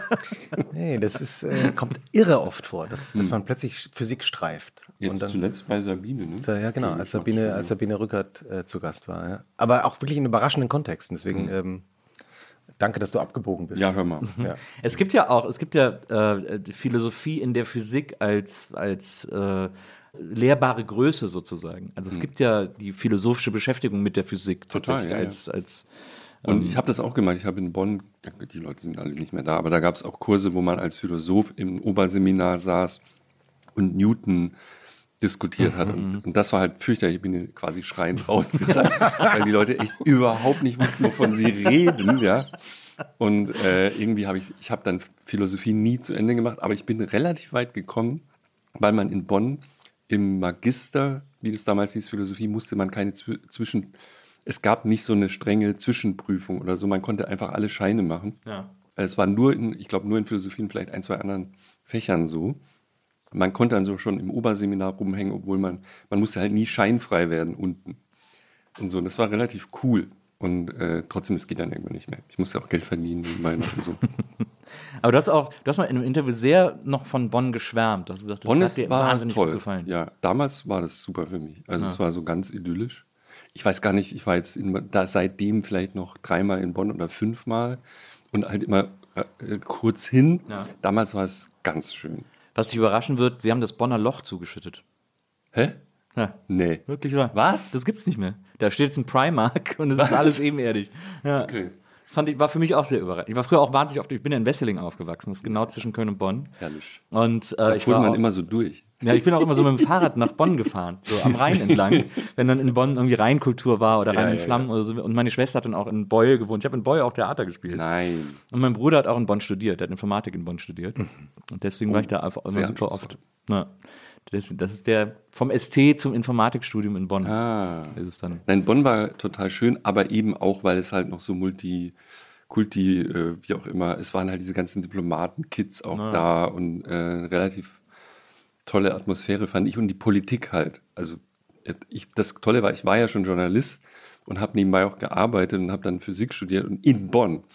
Und ich hatte dann halt äh, super coole Interviews im Regierungsviertel und bin dann wieder in meine Vorlesung und so. Und das war äh, ganz nett. Und ich werde es nie vergessen, ich bin, damals war Bladen irgendwie gut. Das hat man, bladet man wieder? Nö. So, also Ich glaube nicht. Das glaub ich Hat Rollen in der Reihe. Ne? Nee, Und Man hat es auch so, man hat's auch Inline-Skaten genannt. Ja, Das hat doch auch kaum jemand Blade genannt. Entschuldigung, damals hieß es Bladen. Und äh, das war nie cool. ich fuhr, ich bladete am Rhein. Also nach dem Krieg durch die Trümmer Also gebladet. da- damals- fürs Protokoll, liebe Kinder. Also Bladen, also, also na, so richtig. Also ja, rede ruhig, erzähl weiter. Stimmt es gar nicht? Doch, doch, stimmt, aber also, also richtig. gesagt, ich weiß nicht. Ja, ja. nee, Bladen stimmt als Wort, aber so Das richtig. war so eine kleine Bonner Gang, die Bladen dazu gesagt hat. Die, die Bonner Blader. Also in, in, damals, als ich geinline skated bin. und ich, ich weiß noch, wie ich am Wasserwerk vorbeifuhr, also da, wo das Parlament Mhm. saß, und Rita Süßmuth Bundestagspräsident. kam die Treppe runter. Es ist eine typische Bonner Szene, weil es geht in Berlin nicht, glaube ich. Also es wäre undenkbar, auch aus Sicherheitsgründen. So. Die Treppe ging halt so runter an den Rhein und ich bladete so vorbei und sie kam so runter und winkte so, weil es, man winkte halt. Es war halt. Und ich so, ah, hallo. Das wir nie vergessen. Oder man, ich habe einmal auf dem Bonner Talweg den Dalai Lama. Der kam mir so entgegen. Das ist er auch halt gewunken? undenk- Ja, nein. Aber er hat so, ge- na, lächelt natürlich wahrscheinlich immer, aber es war halt so, hey, das ist doch der Dalai Lama. Und äh, ja. Ja, weil Bonn das halt so ein Kaff ist. Dadurch ja, ist das das war so, so, eng, alles Es war halt so, äh, genau, auf einem Raum und es war auch alles nicht so wichtig wie Hm. jetzt in Berlin, finde ich. Angenehm und eigentlich. und äh, irgendwie passte das ganz gut zu der damaligen BRD, Na, äh, finde ich so im Nachhinein. Und Berlin ist jetzt auch in Ordnung, hat sich ja auch ganz angenehm entwickelt. Und ich fand das, äh, diese Atmosphäre, um, um die ging es ja gerade, die fand Hm. ich richtig gut. Also es war, ich, ich habe da sehr gern gelebt Ja. damals. Es gibt ja auch so eine Szene, es gab so eine Szene mal bei, ich glaube, das war das perfekte Dinner äh, auf Vox, wo, wo die Leute immer begleitet wurden, wenn sie auch einkaufen gehen. Äh, Ja. Und irgendwie so in Supermärkten gab es mal einen, der hat dann hier äh, im äh, Supermarkt, äh, also in dem Rewe da unten bei den Lafayette äh, in der Friedrichstraße, ist einer im Rewe in der Friedrichstraße einkaufen gegangen mit der Kamera und dann steht plötzlich Merkel vor ihm, weil die da auch gerade im Regal irgendwie so, Ja. und dann haben die das so gefilmt, wie sie da irgendwie so einkaufen und so, "Oh, guten Tag, Frau Merkel und so. Also es kann einem in Berlin schon auch noch passieren, dass man Ja, ja, so Christoph ist ja. Joschka Fischer war immer bei so einem Italiener. Christoph trifft immer. Du schaust mich. Rita Süßmuth. Ich weiß, Rita Süßmuth. hat schon Nee, lange hast du nicht. Ähm, Nee, aber man, man ich genau, will jetzt keine intimen Details Nein, das erzählen, aber Merkels Mann hast, triffst du Ja, ja, da. gen- genau, das stimmt schon, ja. Also genau. Äh, Galerie Lafayette ist, glaube ich, äh, war jetzt auch schon eine Weile nicht mehr, aber äh, Freitagabends äh, beim Brot kaufen. Nach, nach den man letzten Früher, als du Sitzungen. noch Comté gekauft hast, Sendung, Als, ja? als wir noch hier aufgenommen haben. Ich habe nur gerade an diese Zeit in Bonn gedacht, weil ich mal äh, vor ein paar Jahren ein fantastisches Buch gelesen habe über diese 70er Jahre in Bonn von Arnulf Baring, äh, dem äh, damals sehr angesagten Ich war nicht Politik- in den 70er Jahren. Nein, nein, du warst ja viel, viel später da. Aber ähm, wenn man so äh, dieses Bonn nochmal so nach, dieses politische Bonn nochmal so erleben möchte, das, das ist ganz toll, weil der hatte, der, der, der Ministerprä der Präsident damals, Walter Scheel, wollte äh, äh, so, ein, so ein schönes Buch haben von diesem damals Bestseller-Autor und Politikwissenschaftler. Und, und, und äh, hat ihm angeboten, Zugang zu allen Akten und zu allen Politikern und Ministern und so weiter. Aber der war ja sehr langweilig, ja. Und Arnulf Baring wusste auch, dass Walter Scheel eher langweilig war und hat daraufhin gesagt, nee, er würde nicht gerne nur ein Buch über ihn schreiben, sondern über die gesamte Ära. Brandt Scheel. Und Brandt war natürlich wesentlich interessanter als, als Scheel. Und, und die Porträts, die Arnulf Baring da über die Politiker äh, äh, schreibt, sind fantastisch. Also Helmut Schmidt, der ja, den wir alle so Erinnerung, in Erinnerung haben als den großen, souveränen äh, Herausgeber der Zeit, ähm, damals eben äh, verz, verz, verzweifelt mit Magenkoliken durch Bonn gelaufen, weil er immer an Willy Brandt nicht vorbeikam. weil Willy Brandt viel beliebter war und, und, und Helmut Schmidt hat, er hat immer gedacht, er war, war ja Minister, an dem komme ich nie vorbei, weil alle lieben Willy Brandt und niemand liebt mich. Und äh, über Horst Emke, den damaligen Kanzleramtschef, gibt es dann diese wunderbare Anekdote, dass äh, Horst Emke ähm, aus dem Kanzleramt rausläuft, in ein Taxi springt und der Taxifahrer fragt ihn, äh, wohin soll ich Sie bringen, Herr äh, Emke? Und Imke überlegt kurz und sagt, egal, ich werde überall gebraucht. Und gibt es diese Geschichte auch über Karajan? Äh, äh, das ist möglich, aber ich, ich kenne sie von Horst Imke. Ja. Vielleicht ist es auch so ein, so ein, so ein, wie sagt man, so eine moderne Ein Urban Legend. Ein Urban Legend. ja. Ja, also Bonn ist aber, das hatte eine besondere Magie. Also ich will, wie gesagt, ich wäre jetzt auch ewig nicht mehr da. Ich habe nur das, ich habe mit Entsetzen letztes Mal festgestellt, dass das Bonner Loch zugeschüttet ist. Legendär, ja. Ja. Das Ja, Bonner Bonn- Loch, muss man dazu wissen, war am Hauptbahnhof so eine Unterführung, die einfach immer ätzend war. Die Das war, waren, da waren nur immer in der Junkies. Zeitung, ja. Das war war immer, super immer ein. Problemspot. Bonn, Bonn kommt auch erstaunlich oft bei alles gesagt vor, ohne dass wir es jemals komisch, geplant ja. haben. Ja, aber Julia von Heinz. Julia von Heinz, die Filmregisseurin, Julie C., die auch da Ja. aufgewachsen ist. Ja, und zwar die alle im selben. Also Ja, so um Godes, die weißt du. Godesberg Ja, da oder, bin ich zur Schule gegangen. oder re, so noch näher ins Regierungsviertel rein. Irgendwie haben die alle. Kommt relativ oft vor. Ja. Ah, interessant. Ja, stimmt eigentlich. Ne? Ja. Äh, Meistens Juristenfamilie oder so, Beamtenapparat. Uli Wickert. Hm. Auch. Uli Wickert, Bonn. Auch Bonn. Asta Bonn. Ja. Ja. Alter, Ja, ja. Es ist, es ist wie so ein kleiner äh, äh, roter Faden. Du bist ja, äh, lieber Christoph, äh, du bist ja eher in so einem Bildungsbürgertumshaushalt aufgewachsen. Naja. Aber Also, dein, dein liebe Vater ist Grüße. Lehrer, ne? Ja, aber okay, also wenn das ja, das stimmt. wenn, das, wenn das als Bildungsbürgerhaushalt gilt. Ähm, und äh, das ist ja interessant, dass du auch äh, zum Beispiel in deinem letzten Buch, äh, Wie geht's dir Deutschland, hast du ja auch äh, so ein bisschen diese so, so Kämpfe mit deinem Vater Ah, ja, genau, ja. ausgefochten. Ähm, weil ihr äh, so sehr unterschiedlicher politischer Meinung auch seid. War das denn schon immer so? Also bist du so quasi auch aufgewachsen in diesem, äh, in dieser, weil du hast auch irgendwann mal erzählt, deine Eltern hätten so eine riesen Plattensammlung gehabt, die dich extrem geprägt hat, äh, wo so Disco war und Rock und so, und dann hast du halt als eigenes Ding irgendwie Hip-Hop für dich entdeckt und so. Ähm, aber das klingt ja schon eher nicht nach so einem, das klingt jetzt nicht nach so einer sehr zugeknöpften, äh, spießigen Sache, in der man aufwächst. Naja, also deswegen bin ich so ein bisschen zusammengezuckt, weil unter Bildungsbürgerhaushalt stelle ich mir irgendwie einen anderen Haushalt vor als bei uns. Also, ähm, naja, meine Eltern sind beide jeweils in äh, ihren Familien die ersten Akademiker. Ja. Also das, äh, und damit sind sie wirklich so ein klassisches Beispiel für die, dieses Nachkriegsdeutschland oder dieses Versprechen Aufstieg durch Bildung. Ähm, und haben beide, waren beide in, in ihren Familien die ersten, die auf die Uni gegangen sind. Und ähm, mein Vater ist dann tatsächlich ja Lehrer geworden, hat Sprachen unterrichtet. Und meine Mutter, die das eigentlich auch werden wollte, sie hat Mathe und, Phys äh, und Sport studiert am Anfang, kam aber dann in so eine Phase rein, als es eine Lehrerschwemme gab und es wurden keine Lehrer mehr eingestellt. Ach, scheiße. Und dann ist sie umgebogen in Richtung, also ich bin dann äh, so ähm, nördlich von Frankfurt in einem Dorf aufgewachsen und sie ist dann umgebogen erst in Richtung IBM und dann in Richtung Deutsche Börse und hat dann ihr Leben lang für die, ähm, für die Börse gearbeitet und ähm, so. Aber genau. Ähm, deswegen ist der Musikgeschmack meiner Eltern ist total Pop. Also der ist überhaupt nicht klassisch. Es, es gab ein bisschen klassische Musik, die haben auch mal klassische Musik gehört, aber eigentlich hat mein Vater hat immer der hat sehr viel Chansons gehört, also so äh, Charles Aznavour und äh, Edith Piaf, aber dann auch so Neil Sedaka und Paul Anker und äh, Du bist ja wie mein Vater auch. Ah, ja? Ja, der war auch so Engelbert mal so Ah zwischendurch. ja, nee, Engelberg gab es nicht, nee, Engelberg gab es nicht, aber, aber so. Und meine Mutter war dann eben tatsächlich so, die hat viel Disco gehört, also so ähm, und auch so Pop, äh, so viel Italo-Disco Anfang der 80er, auch Rod Stewart war sie, also ist sie ein großer Fan. Rotzemott. Ja, genau. Und wir haben dann mein Bruder und ich, mein Bruder ist vier Jahre jünger als ich, ähm, wir haben dann auf dem Dualplattenspieler unserer Eltern heimlich gescratcht, was nicht gut war. Also, weil mit dem Dualplattenspieler konnte man nicht scratchen. Das äh, wussten wir aber mit äh, 12 und 8 nicht. habt ihr es dann rausgefunden? Äh, Wir haben es dann rausgefunden, aber da war der Plattenspieler schon kaputt. Äh, Sorry. Aber mein, einer meiner Onkel ist eben, war so ein Fernsehfachhändler in, in, in, äh, in äh, oder ist es immer Heimlich den Riemen in Baden-Württemberg. Ja, der hat dann, der hat dann repariert, der hat dann die Platten, den Plattenspieler repariert. Aber wir haben die Platten wirklich zerscratcht. Also es gibt wirklich, es gibt wirklich so, so Disco-Platten, äh, Salt Soul Records von meiner Mutter, die haben meinen Bruder wirklich nicht zerstört. Also wirklich ähm, zerscratcht. Bei, bei uns war es so, mein Vater hat Platten gesammelt, ganz viel Chansons, ganz viel Französisch, auch so ein bisschen Italienisch und so. Und dann haben meine, ich habe drei ältere Geschwister und die haben dann wirklich ganz klassisch klischeeig einen Nachmittag damit Frisbee gespielt. Oh, wirklich war. Und dann hat er sich Nein. nie wieder Nein. Platten gekauft. Dann Oh, hat er keinen Bock mehr nein. gehabt. Ja. Aber das ist ja auch. Was Ja, hat er dann gesagt? Was er dann gehört hat? Nee, was er gesagt hat.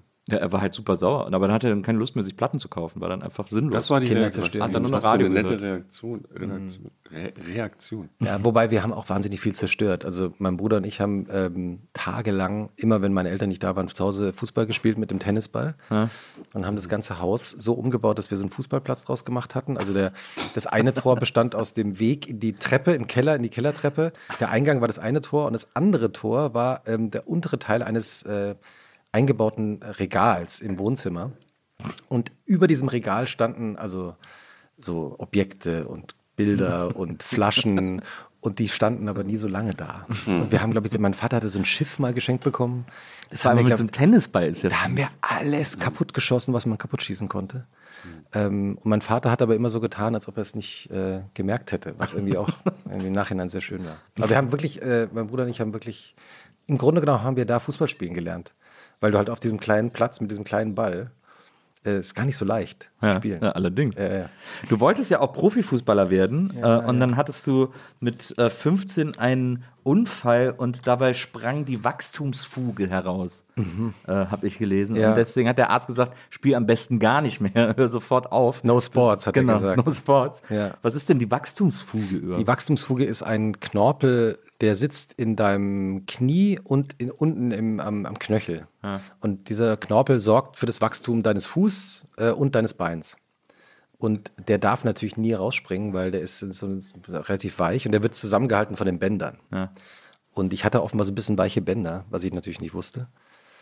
Genau, und dann ist diese Wachstumsfuge ist eben rausgesprungen, was in der Wachstumsphase, als ich 15 war, natürlich ähm, nicht besonders gut ist. Und die Ärzte haben halt damals gesagt, wenn die nochmal rausspringt, wächst das Bein definitiv nicht mehr. Nö. Ähm, das war mir völlig egal. Ich habe einfach weitergespielt, unter Schmerzen immer wieder trainiert. Oh, Christoph. Ja. Ich wollte, es ist so, wie es halt Oh, so manchmal eine so ist. Boris Becker-Geschichte. Ja. Und dann haben aber meine Eltern Gott sei Dank das gesehen und haben irgendwie jetzt nicht mit Verboten äh, operiert, Pädagogen natürlich, ja, Ja. Lehrer, ähm, sondern haben mich halt nach England auf eine Schule geschickt. Und dann war ich mit ganz anderen Problemen beschäftigt. Aber England ist doch auch so eine Fußball-Nation irgendwie. ja, aber ich war natürlich, also erstens war Fußball damals uncool. also man darf nicht vergessen, das war ja äh, 89, 90. Heute denkt ja jeder, man, jeder Junge will Fußballprofi werden und, und, und Messi werden Ja. und ein Star werden. Das war, Fußball war damals eher uncool. Also cool war eigentlich Basketball. Ich habe Ah, auch ja. so hobbymäßig Ich auch Basketball. Gespielt. Ich habe auch, ja. Jetzt- Siehst du? also- Siehst du? Naja, Ja, kein wa- Zufall. Warum? Wahrscheinlich, weil es cool war. Das habe ich total vergessen. Nee, weil Ja, bist du wahrscheinlich nach dem Bladen ein paar Bälle, ein paar Körbe werfen. Ja? wir sollten mal, wir sollten mal One and One spielen. Das finde ich gut. Weil ich, Was? nein, weil hab ich habe seit Basketball geliebt. 80 Jahren kein Basketball mehr Ja, gespielt. wir hatten, ich hatte auch so einen, so einen Lakers-Ball in äh, lila und gelb. Oh, sehr cool. Und, äh, und wir haben im Schulhof, in den Schulpausen haben wir eigentlich immer Basketball gespielt. Kein Mensch wollte Fußball spielen. Ja. Und ähm, deswegen, als ich dann nach England kam, 1990, das war jetzt nicht so diese Popkultur, die das heute war. Ähm, wusste ja auch niemand, dass ich Fußballprofi werden wollte, also wurde ich auch nicht drauf angesprochen. Ja. So relativ simpel. und dann, ähm, und ja genau, und dann äh, war es aber so, dass die Rave-Partys damals losgingen in England. Und dann haben mich dann so ältere Mitschüler immer so, so auf diese Autobahn-Raves mitgenommen. Die ja auch immer so halb illegal waren. Man musste, Sehr so, illegal man waren. musste wissen, wo die sind. Das wurde Ja. nur so unter Es gab ja geheim, ke- musste so geheime Nummern anrufen, wo einem dann gesagt wurde, wo und es gab, ja kein, es gab ja kein Internet, also kein Ja, ja. www zumindest. Und auch kein SMS, also keine Handys. keine so. Handys. Das heißt, man musste immer an so einen bestimmten Parkplatz fahren und dann kam jemand und hat so kleine Zettel verteilt und Das- da stand dann die Adresse drauf. Ja. Und es war dann auch so, dass ich war immer der Jüngste, ähm, weil ich so eine Klasse hochgestuft worden war und dann waren dann diese Älteren und die äh, sagten aber immer, wenn dir jemand so Gummibärchen andrehen will, sag nein.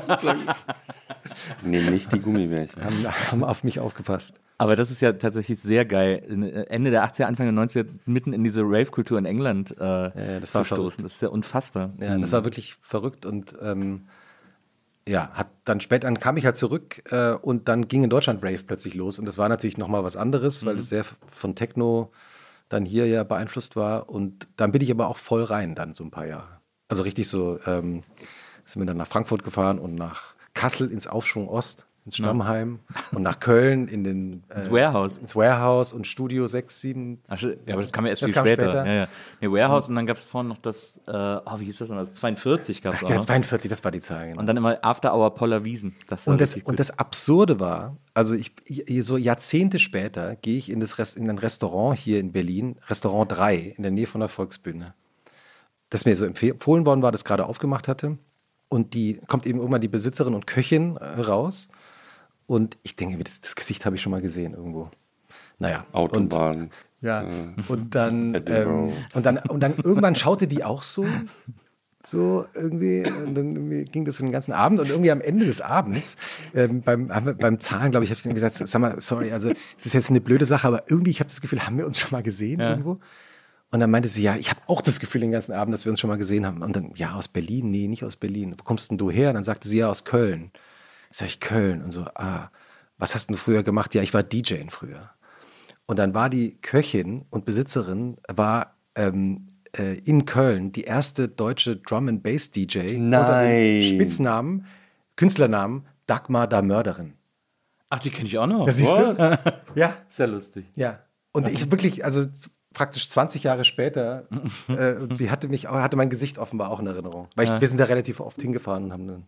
Ja, es gab ja so, es gab in Köln in der Techno-Szene einen ganz mini, mini kleinen Part äh, Breakbeat und Drum and Bass ja. äh, DJs. Das war so eine Gang von höchstens zehn äh, DJs, äh, weiblich und männlich. Ähm, weil das ja eh immer nur so eine kleine Abspaltung dieses, dieses Technokosmos war und in Köln natürlich entsprechend äh, kleiner. Und das, die haben immer so, die haben auch im 42 mal ganz viele Partys gemacht, da bin ich dann auch mal hin. Weil ich fand das auch eine total geile. Ich habe damals in so einer Rockkneipe aufgelegt, in so einer Independent, im Blue Shell, legendäre Kneipe in Köln. Äh, äh da habe ich aufgelegt und das war so mit 18 und dann habe ich da zu der Zeit, weil er hat mich aufgelegt, weil er wusste, dass ich so Grunge bin und Punk und so, ne, und das irgendwie alles cool finde. Ich habe aber zur gleichen Zeit so Breakbeat für mich entdeckt und fand mhm. das immer so geil, weil ich fand das immer so energiegeladen und dann so diese ganzen äh, Digital Hardcore, also alles so um Alec Empire, Atari Teenage Riot, so ein Gedöns, so super hart. Richtig hart, das ist richtig hartes genau. Zeug gewesen. Naja, genau, so richtig harte, auch so, aber trotzdem mit Gitarren auch, ne? Und das war für mich dann so der Übergang irgendwie. Und dann habe ich angefangen, das da auch immer in der Kneipe aufzulegen. Und dann hat er mich eines Tages rausgeschmissen, weil ein Kumpel von mir, weil ein Kumpel von mir einen Joint geraucht hat. Und in Köln, muss man wissen, raucht jeder überall 100 Joints, ne? Und dann so, hast du Bock, weißt du, ich hab Bock, wegen dir meine Konzession zu verlieren. Ich so, Rolf, tu mir einen Gefallen. Du schmeißt mich jetzt nicht raus, weil ein Typ einen Joint geraucht hat. Und dann kam so ein bisschen raus, dass ihm der Sound nicht mehr so gut gefällt. Ja, das ist ja auch, also ähm, heute ist es ja so, dass überall alles läuft und alle, es gibt ja gar keine Genres mehr. Ja. Das ist ja alles irgendwie so. Und alle Musik wird gleichzeitig gehört, die alt ist und neu ist. Damals war das aber nicht so. Das stimmt. Das war, also in den 90ern war es wirklich noch so getrennte Orte. Die einen, da gab es die Britpop-Läden, als ich dann später in München gelebt habe, gab es dann das Atomic Café, dann Atomic Britpop, legendär. Ja. Ja. Und dann aber gab es eben auch das Ultraschall, das war dann der Technoladen und das waren mhm. wirklich ja, getrennte, also das waren so getrennte Milieus. Die Leute haben sich anders angezogen und so. Ja. ja. ja. Ultraschall habe ich auch ein paar gute Partys erlebt. Absolut. Ein sehr, sehr guter Laden. Harry Klein ist, äh, kennt ihr gar nicht, ne? Doch, doch, doch. Ja, ja, Kunstpark Ost. Ja. War dann auch Harry im Kunstpark Klein, Ost. Ist aber mehrmals, das war nachher im Kunstpark Ost. Ist mehrmals umgezogen. Ja, zu meiner Zeit waren die irgendwo in der Innenstadt. Naja. Ja. Das gucke ich jetzt immer. Kennt ihr noch die, Manda Pandemie, kennt ihr noch die Mandarin Lounge? Mandarin Lounge natürlich große Abende. in ja, München ja, absolut. In so einer Wohnung, da hat man gedacht, boah, ein Club in einer Wohnung. Ja, Reinhard Götz auf der Tanzfläche. ja. Und dann natürlich die berühmte Egon Bar, oh, ähm, ja, äh, zu der dann auch tatsächlich eines Abends dann Egon, Egon Bar, Bar kam. das, die, die, das kannte, die Pointe kannte ich nicht. Ja. Wir kamen eines Tages äh, an und äh, ja, einer, ja, vielleicht auch einer der besten oder auch interessantesten Politiker, finde ich, den wir ja, hatten. Das stimmt. Ich habe auch zuletzt übrigens erfahren, dass das Robot in München zugemacht hat. Ah. An der Münchner Freiheit, dieser Klamottenladen. Ja. Vom Gunther. Ja. Du hm. guckst mich mit sehr großen Fragezeichen an. an den Klamottenladen an der Münchner Freiheit. Ich habe ja auch äh, über zehn Jahre in München gelebt. Ja. Kann ich mich gar nicht erinnern. Ach, Harry Klein. Gucke ich heute noch. Also die haben ja so einen Livestream jetzt während der Pandemie. Die haben, das, ich finde ich, nach dem Berghain das beste Soundsystem. Ja, ja, ja, ja. Das ist also, wirklich also, unfassbar. Der ganze Raum ist sagen. irgendwie gelagert auf irgendwas. Ja, ja. Ihr kennt schon. euch da besser aus. Und das, das Robert Johnson und ist eben die, die beste Laden. VJs, heißt das so? VJs. Ich bin ja nur Konsument, also ich muss ja. ja, ich bin ja kein Fach, Fachmann, aber das war immer toll. Harry Klein war immer super, immer cool. Fand ja. Also in München habe ich immer, ich habe mit die besten Partys in München gefeiert, gerade so zu Techno-Hochzeiten. Äh, München und was auch immer geil war, war Airport in Würzburg. Ah ja. Da waren auch noch immer sehr, sehr gute Partys. Ja, ich hatte, mein, mein Vater hatte eine Zeit lang mal äh, eine Freundin äh, in Würzburg. Also da war ich, also junger Teenager. Und deswegen war, war ich dann plötzlich irgendwie öfter mal am Wochenende in Würzburg. Würzburg. Und in Würzburg gab es einen Radiosender, der hing mit dem äh, Airport zusammen. Ah, ja. Und die haben ganz früh DJ-Mixe im Radio gespielt was es überhaupt nicht gab. Ja. Also kein deutscher Radiosender hat so Mixes gespielt. Ja. Und da saß ich immer dann Samstagabends, da war ich vielleicht so 13 oder so, und habe ähm, am Kassettenrekorder die, auf den Kassetten die Mixes mitgeschnitten. Habe ich dann später, bei HR3 gab es das dann auch vom Hessischen Genau. Rundfunk. Ja, genau. Ähm, Samstagabends. Und mein Vater hatte dann immer so einen Eindruck, dass der Junge ist doch seriös, wenn er also Samstagabends von 9 bis 12 doch zu Hause bleibt Ja, und Radio Radio hört, ganz brav. Er wusste nicht, dass ich mich mit dem Sound vorbereite für den späteren Verlauf der Nacht. Ja. Wobei er eigentlich immer, also man muss wirklich sagen, also ähm, liebe Grüße, der hat relativ schnell kapiert, dass äh, das Nachtleben und Ausgehen doch irgendwie so ein etwas ist, was ich irgendwie äh, mag. Das hat er da auch schmerzhaft an einem Abend erlebt. Also Da war ich sehr jung, da muss ich, weiß ich nicht, 14, 15 vielleicht, also eher 14. Äh, da kam ich von der Dorfdisco aus Langgöns, in dem äh, Dorf, in dem ich aufgewachsen bin, dem Hardrock. Äh, sehr, Ja, ein sehr sehr, guter Name. ja, sehr, sehr betrunken, war so eine umgebaute Scheune, ähm, natürlich. Äh, sehr, sehr betrunken nach Hause und zwar so betrunken, dass ich äh, die Tür noch aufgemacht habe äh, vom Haus und bin dann äh, in den, in die, so eine, gab so eine kleine Empfangshalle, äh, bei so ein Bungalow und bin einfach geradeaus nach vorne gekippt auf die Fliesen und bin so eingeschlafen. Und ich weiß noch, dass mein Vater mich irgendwann dann so weckte und sagte, jetzt äh, geh mal ins Bett. Audiokommentar, Christoph haut mir auf den Arm. Ja, und sagte dann am nächsten Tag zu mir, okay, also du kannst ausgehen und äh, Dinge machen, das kannst du alles machen, solange die Noten in der Schule okay sind. Ja. Fairer Deal. Fairer Deal. Und wie war das in Mathe dann? Naja, in Mathe war es dann so, dass, äh, wie du weißt, äh, ähm, ähm, war es dann äh, immer so, äh, erste Arbeit 5 plus, zweite Arbeit 5 und dann Nachhilfe mit der Mama, 2 minus. Super. Ja, das hat mich dann immer so durchgerettet. Allerdings wurde mein Mathelehrer, der auch leider mein Schuldirektor war, total sauer. Also der war dann irgendwann richtig genervt. Wieso? Naja, weil er halt gemerkt hat, ich interessiere mich nicht so sehr für sein Fach und lerne dann aber und plötzlich schreibe ich eine 2. Das Kind lernt heimlich neuerdings. Nee, und das, äh, der mochte mich gar nicht. Und der hat tatsächlich, als ich dann, ähm, also als, also in diesen, in dieser Fußballer, Fußballzeit, ähm, wurde, wurde, wurde man dann immer so auf so Lehrgänge eingeladen. Oh. vom Hessischen Fußballverband auf die Sportschule Grünberg. Und ähm, du musstest freigestellt werden von deiner Schule. Das war eigentlich nur pro forma. Also natürlich wurde man immer freigestellt. Aber er hat mich dann total gequält. Also der hat dann das wirklich geschafft. Der, ich brauchte halt eine schriftliche Einwilligung von ihm. Und äh, war ja mein Mathelehrer und brachte die einfach nicht mit. Und er wusste natürlich genau, und er hat es dann wirklich so weit äh, getrieben, dass er am Freitag äh, eine Mathestunde hatte bei mir und äh, mir und auch ihm war klar, das ist jetzt das letzte Mal, dass wir uns sehen, weil am Montag bin ich ja in diesem Lehrgang und er hatte sie nicht dabei. Wow. Und da musste ich wirklich meinen Vater anrufen. Der musste dann in der Schule anrufen, dass dieser äh, Lehrer mir dann diese Genehmigung dann noch gegeben hat. Also es war wirklich, äh, Wie der Sheriff bei Rambo. ja, So ganz genau. Ja. Ganz genau. Ja, schrecklich. Ja, naja. Was war der beste Club in Frankfurt, in dem du jemals warst? Also, ähm, ich werde nie vergessen, das erste Mal im Dorian Gray. Ähm, das war deshalb so, ein- also ich meine, ich war dann im Exzess natürlich öfter und auch in der, im, im Nachtleben, in der, äh, in der äh, Konstablerwache, da hat dann Atta aufgelegt. Haus, Donnerstagabends, wenn ich mich Oh. Atta war auch mal geil. Ja. Auch ein super Typ. Atta und Heiko MSO waren ein gutes DJ-Duo. Aber das erste Mal im Dorian Gray war wirklich was Einmaliges. Dorian Gray war ja, was gibt es nicht mehr, lange nicht mehr, war ja eine, ein Club in der, im Flughafen. Ja. Vom, vom Löffel. Genau, der hatte auch viel gespielt, Markus. Der hat äh, ihn, glaube ich, auch gehört. Ich glaube, der hat ihn Ah ja? gemacht. Ach, weiß so. ich gar nicht, ja. Ah, ja. Na, jedenfalls war der, also Mark Spoon war da auch Stamm-DJ, genau. Der Löffel. Gott hab Ähm, ihn selig. Gott hab ihn selig, ja. Ähm, und das, äh, Ding, der war eben deshalb im Flughafen, weil es am Flughafen keine Sperrstunde gab. Das heißt, die konnten halt wirklich äh, ähm, bis Montag oder Sonntagmittag irgendwie feiern. Und das war, kann man sich ja heute gar nicht mehr vorstellen. Das war ja auch noch zu Zeiten vor dem 11. September. Das heißt, du bist einfach als ähm, Clubbesucher äh, in den Flughafen reingekommen, konntest dann die Gänge entlang laufen, also bis zu einem bestimmten Eingang, und bist dann auch normalen Passagieren unter Umständen noch begegnet. und dann aber, um dann aber sozusagen ähm, zu feiern. Und, das, und im, im Grey saßen die DJs auch auf so einem, auf so einem Drehsessel. Und der Link, ein Plattenspieler war links und der andere war rechts. Also es war so ein ganz äh, eigentümlich. Aber die hatten den besten Sound. Die haben den Sound nachgebaut vom Studio 54 aus New York. Es war dieselbe Soundanlage. Unglaublich. Wobei, weil du sagst, Markus Löffel. Ja. Ich hatte in Köln mal ein unvergessenes Erlebnis mit zwei mittlerweile verstorbenen Musikgrößen der deutschen Popkultur. Eben ähm, auf der Popcom traf man sich doch immer im Hyatt abends Ja. danach. Also alle gingen dann an die Bar im Hyatt.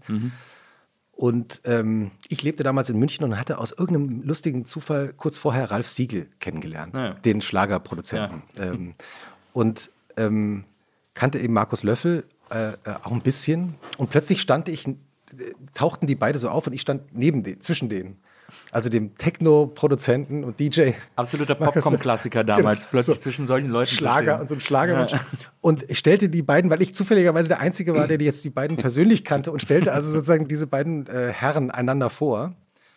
Und dann sagte Ralf Siegel, und, und Löffel reagierte so ein bisschen merkwürdig, sagte, wer ist das, dieser alte Mann? Ne? Ja, ja. Und, und Ralf Siegel sagte dann irgendwie, ja, du, kennst doch meine Sachen.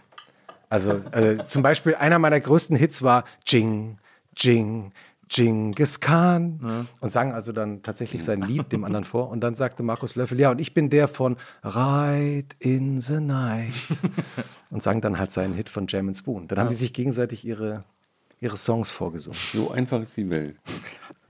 Ja, einfach ist die Welt. Der Löffel war immer ein saufeiner Kerl. Den mochte ich immer wahnsinnig gerne. Ich habe auch mal im Dorian Gray aufgelegt mit einem Freund. Ah, ja? Auf dem Geburtstag vom Löffel. Der hat da seinen Geburtstag gefeiert. Und wir haben dann vorne so eine, in der Lounge so eine Area bekommen, äh, wo wir aufgelegt haben, weil d- dieser Kumpel aus Würzburg, äh, Peter und ich, wir haben immer alles außer Techno aufgelegt, aber nur auf Techno-Partys. Gutes Konzept. wir so viele Leute kannten aus der Szene so. Und äh, die haben uns alle so geliebt. Peter, äh, der hat damals im Airport in Würzburg eine eigene Bar gehabt, die hieß die Space Bar. Da war immer alles freaky, weil er halt so ein Freak war irgendwie und er jedem immer so Schnaps gegeben hat und so. Und den kannte einfach jeder. Und, äh, und ich halt damals irgendwie mit Viva Fame irgendwie kannte natürlich irgendwie auch jeden. Und Und jeder kannte dich. Genau. Und Ja. deswegen fanden die beiden es immer witzig, uns als DJs zu buchen und uns so Special Areas zu geben. Ich weiß noch, wir haben einmal in Neuss im, im Treibhaus, war ja auch so ein legendärer Club. Stimmt. Und da war einmal im Jahr die Bookers Night, wo die ganzen Techno-Booker ihre DJs hingebracht haben. haben die alle da aufgelegt. Also nur die größten Namen. Irgendwie so. Eben auch Löffel und Fat und wie sie alle heißen. Und dann hat der äh, zur Bookers Night hat er auch Peter und mich gebucht und hat gesagt, ich habe eine Special Area für euch. Und wir haben meistens so in der VIP Area aufgelegt, ne, wo die Leute dann so gechillt haben und wir haben halt so 80er und Hip Hop und so, so Party Sound gespielt irgendwie und die Leute fanden es immer witzig da dann so hinzugehen. Und dann hat er uns im Treibhaus gebeten, ja, ich zeige euch mal die Special Area und wir kommen so rein. Und dann hat er uns original ein komplettes DJ-Setup ins Herrenklo gebaut. Das war so geil. Das war der absolute Hammer. Wir hatten da alle Plattenspieler, alles. Und hatten sogar Gogo-Girls äh, besorgt, die dann da im Männerklo getanzt haben vor unserem DJ-Pult. Und es war am Anfang hat es noch keiner gewusst und gecheckt. Und dann kamen so die ersten Typen besoffen an, die einfach nur so pinkeln wollten. Und wir haben so aufgelegt. Dann haben die so gepinkelt und haben sich so orientiert und gucken so zu uns rüber und sind plötzlich so, "Hä, was? Und haben sich so erschrocken, weil dann ein DJ-Team neben dir steht und auflegt. Das war der Hammer. Das ist eine tolle Geschichte. Gla- Glaubst du, glaubst du, dass ähm, dieses Nachtleben und Clubleben kommt so wieder? Das, äh, das überlege ich oft. Also ich würde es, also es war fantastisch in den 90ern, muss man sagen. Es war wirklich eine unglaubliche Szene, alle kannten sich, dieses, diesem Feiern wurde alles untergeordnet auf eine nicht dumme Art und Weise. Also es hatte trotzdem irgendwie so einen, so einen guten Überbau in allem, fand ich. Ähm, ich also so wird es nicht wiederkommen, glaube ich. Das geht wahrscheinlich nicht. So hat, glaube ich, einfach alles seine Zeit. Aber ich würde mir wünschen, dass es wieder mehr so wird. Das ist irgendwie, ich, das Problem ist, wie du ja auch schon sagst, es gibt heute nicht mehr so richtig Genres. Musikalisch ist es mittlerweile irgendwie schwer, ähm, auf Partys zu gehen und zu wissen, was einen ungefähr für einen Sound erwartet. Also klar, grob kann man es noch einschätzen in Techno oder elektronisch und Hip-Hop und so. Aber was du da für einen Hip-Hop gespielt kriegst, was du da für, eine, für ein Elektro oder Haus oder was auch immer gespielt kriegst, das kann man irgendwie nicht mehr so leicht sagen, finde ich. Ein Ich meine jetzt schade. natürlich auch im Zusammenhang mit der Pandemie, um das Wort einmal noch auszuführen. Ja, na, absolut. Also ich hoffe es, dass es. Ich würde es mir wünschen. Ich hätte auch wieder total Bock, das mal so zu erleben. Ich weiß noch, ich war irgendwie vor, also vor der Pandemie war ich, äh, war ich einen Abend in der Live-Show von Jurassica Parker, so eine Drag Queen äh, hier aus, aus äh, Berlin, mit der hast du ja auch mal. Ja, mit der saß ich auch mal in einem Podcast zusammen. Liebe Genau. Grüße. Lustig. Und die macht ja so eine Live-Show im BKA-Theater. Ähm, und äh, wie gesagt, vor der Pandemie mit Publikum und so, dann war ich da zu Gast. Und dann war es, total- die geht erst um 23 Uhr los oder so. Das ist halt ein Kreuzberg am Mehringdamm. Und dann war sie irgendwann vorbei um halb eins oder wann auch immer. Und dann war ich so ein bisschen angetödert und habe ich gedacht, oh, kann ich noch ein bisschen losziehen. Und dann gibt es so einen Club, äh, der heißt äh, Die Klappe. Der ist auf dem Mehringdamm in, auf dem Mittelstreifen. Ähm, da ist so ein alte, das war so eine, so eine Umkleide für BVG-Mitarbeiter. Das ist, äh, da muss so eine Klappe aufgemacht werden, so eine Tür, die so aufgeklappt wird und dann gehst du da so ein bisschen so in den Keller und dann sind da so Garderoben und so, da haben die früher so Pause gemacht sozusagen. Und die haben nur, die hatten einen Schlüssel dafür und so. Und da ist mittlerweile dieser Club drin, der, der, sind auch, der ist total eng. Also die Tanzfläche, wenn da, wenn da zehn Leute auf der Tanzfläche sind, ist die voll. So. Und so richtig voll. Also, dass du dich so drängst und, und so Schulter an Schulter mhm. tanzt. Und der DJ übrigens ist hinter so einem Gitter und hat dahinter einen Raum, in den 50 Leute passen würden. Aber da ist dann alles leer. Und dann war ich da irgendwie feiern und es war echt lustig und es lief so Elektro und ich habe da echt Spaß gehabt.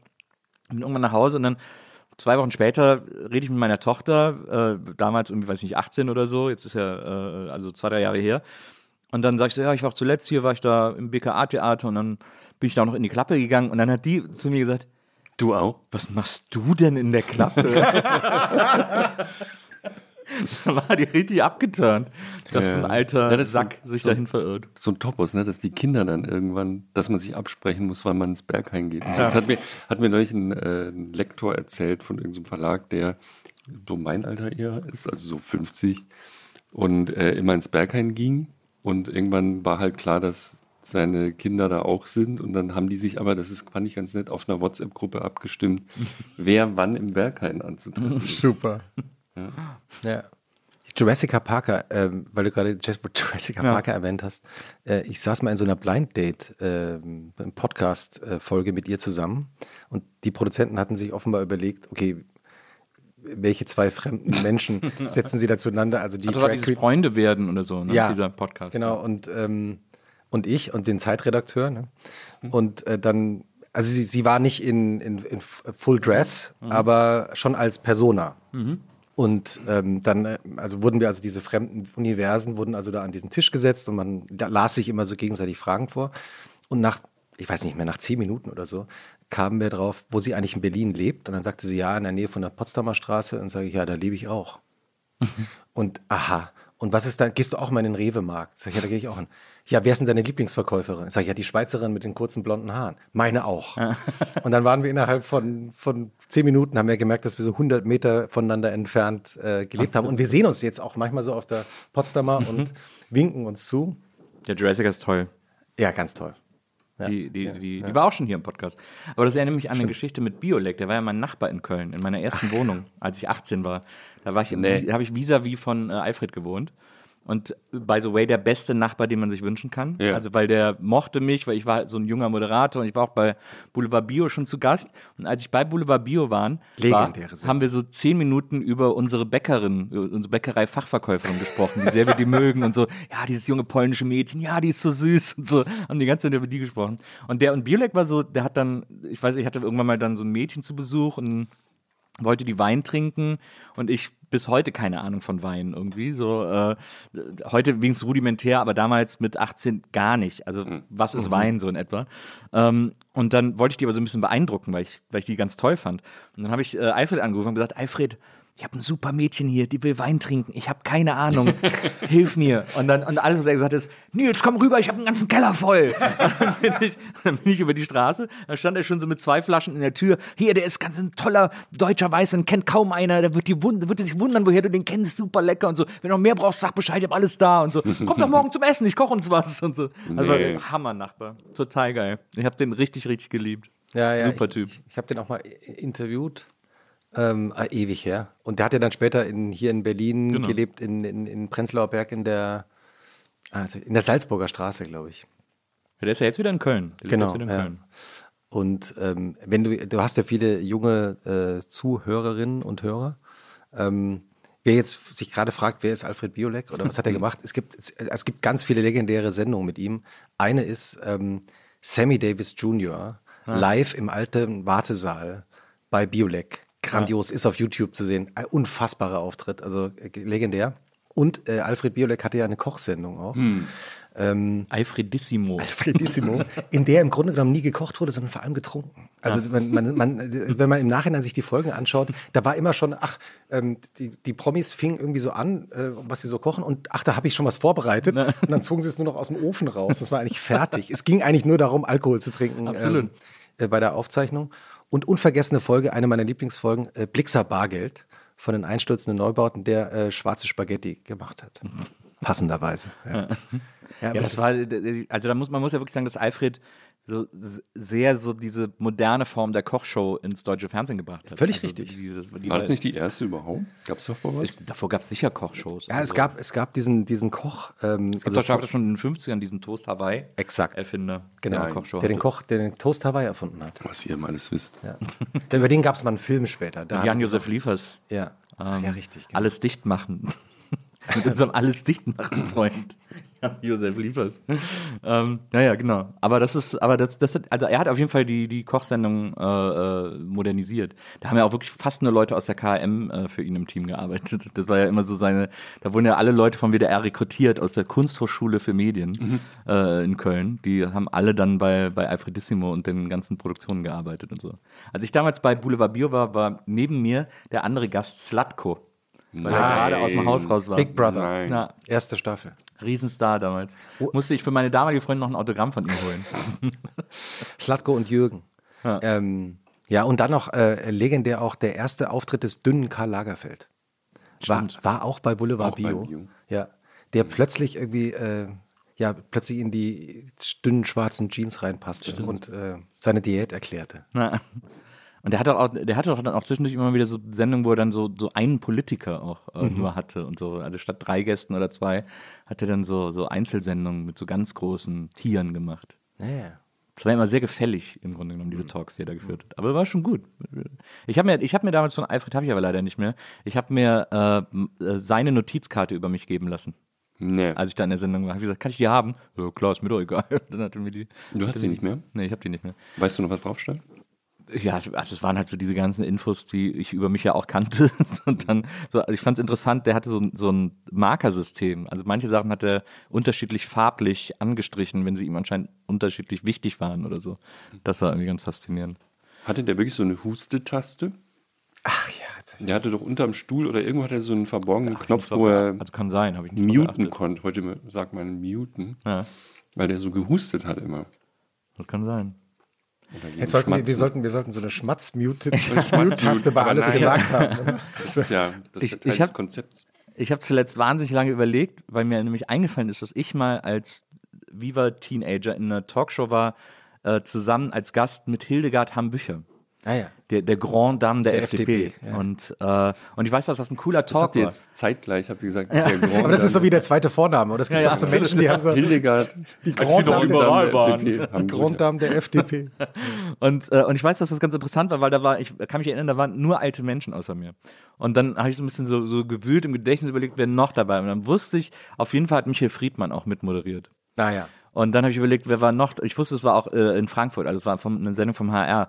Und dann ist mir eingefallen, dass der Bissinger auch äh, ah. mit moderiert hat. Manfred Bissinger. Genau, Manfred Bissinger, äh, Gründer äh, Die Woche, mhm. die ich damals total cool fand als, mhm. als Wochenzeitung, weil ich was, weil mein Vater Spiegel gelesen hat und ich unbedingt was anderes lesen wollte so.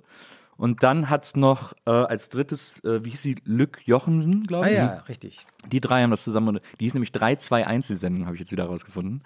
Und war so eine Talkshow im, im Hessischen Rundfunk, wo immer versucht wurde, zwei Gegenpositionen hinzustellen. Deswegen haben sie dann Hildegard haben Bücher, die sozusagen für die alte Generation gesprochen hat und den jungen Viva-Moderator, der für die junge Generation gesprochen hat. Dann wollten sie so ein Clash of Generations da irgendwie. Ja, aber wir haben uns alle ganz gut verstanden, weiß ich noch.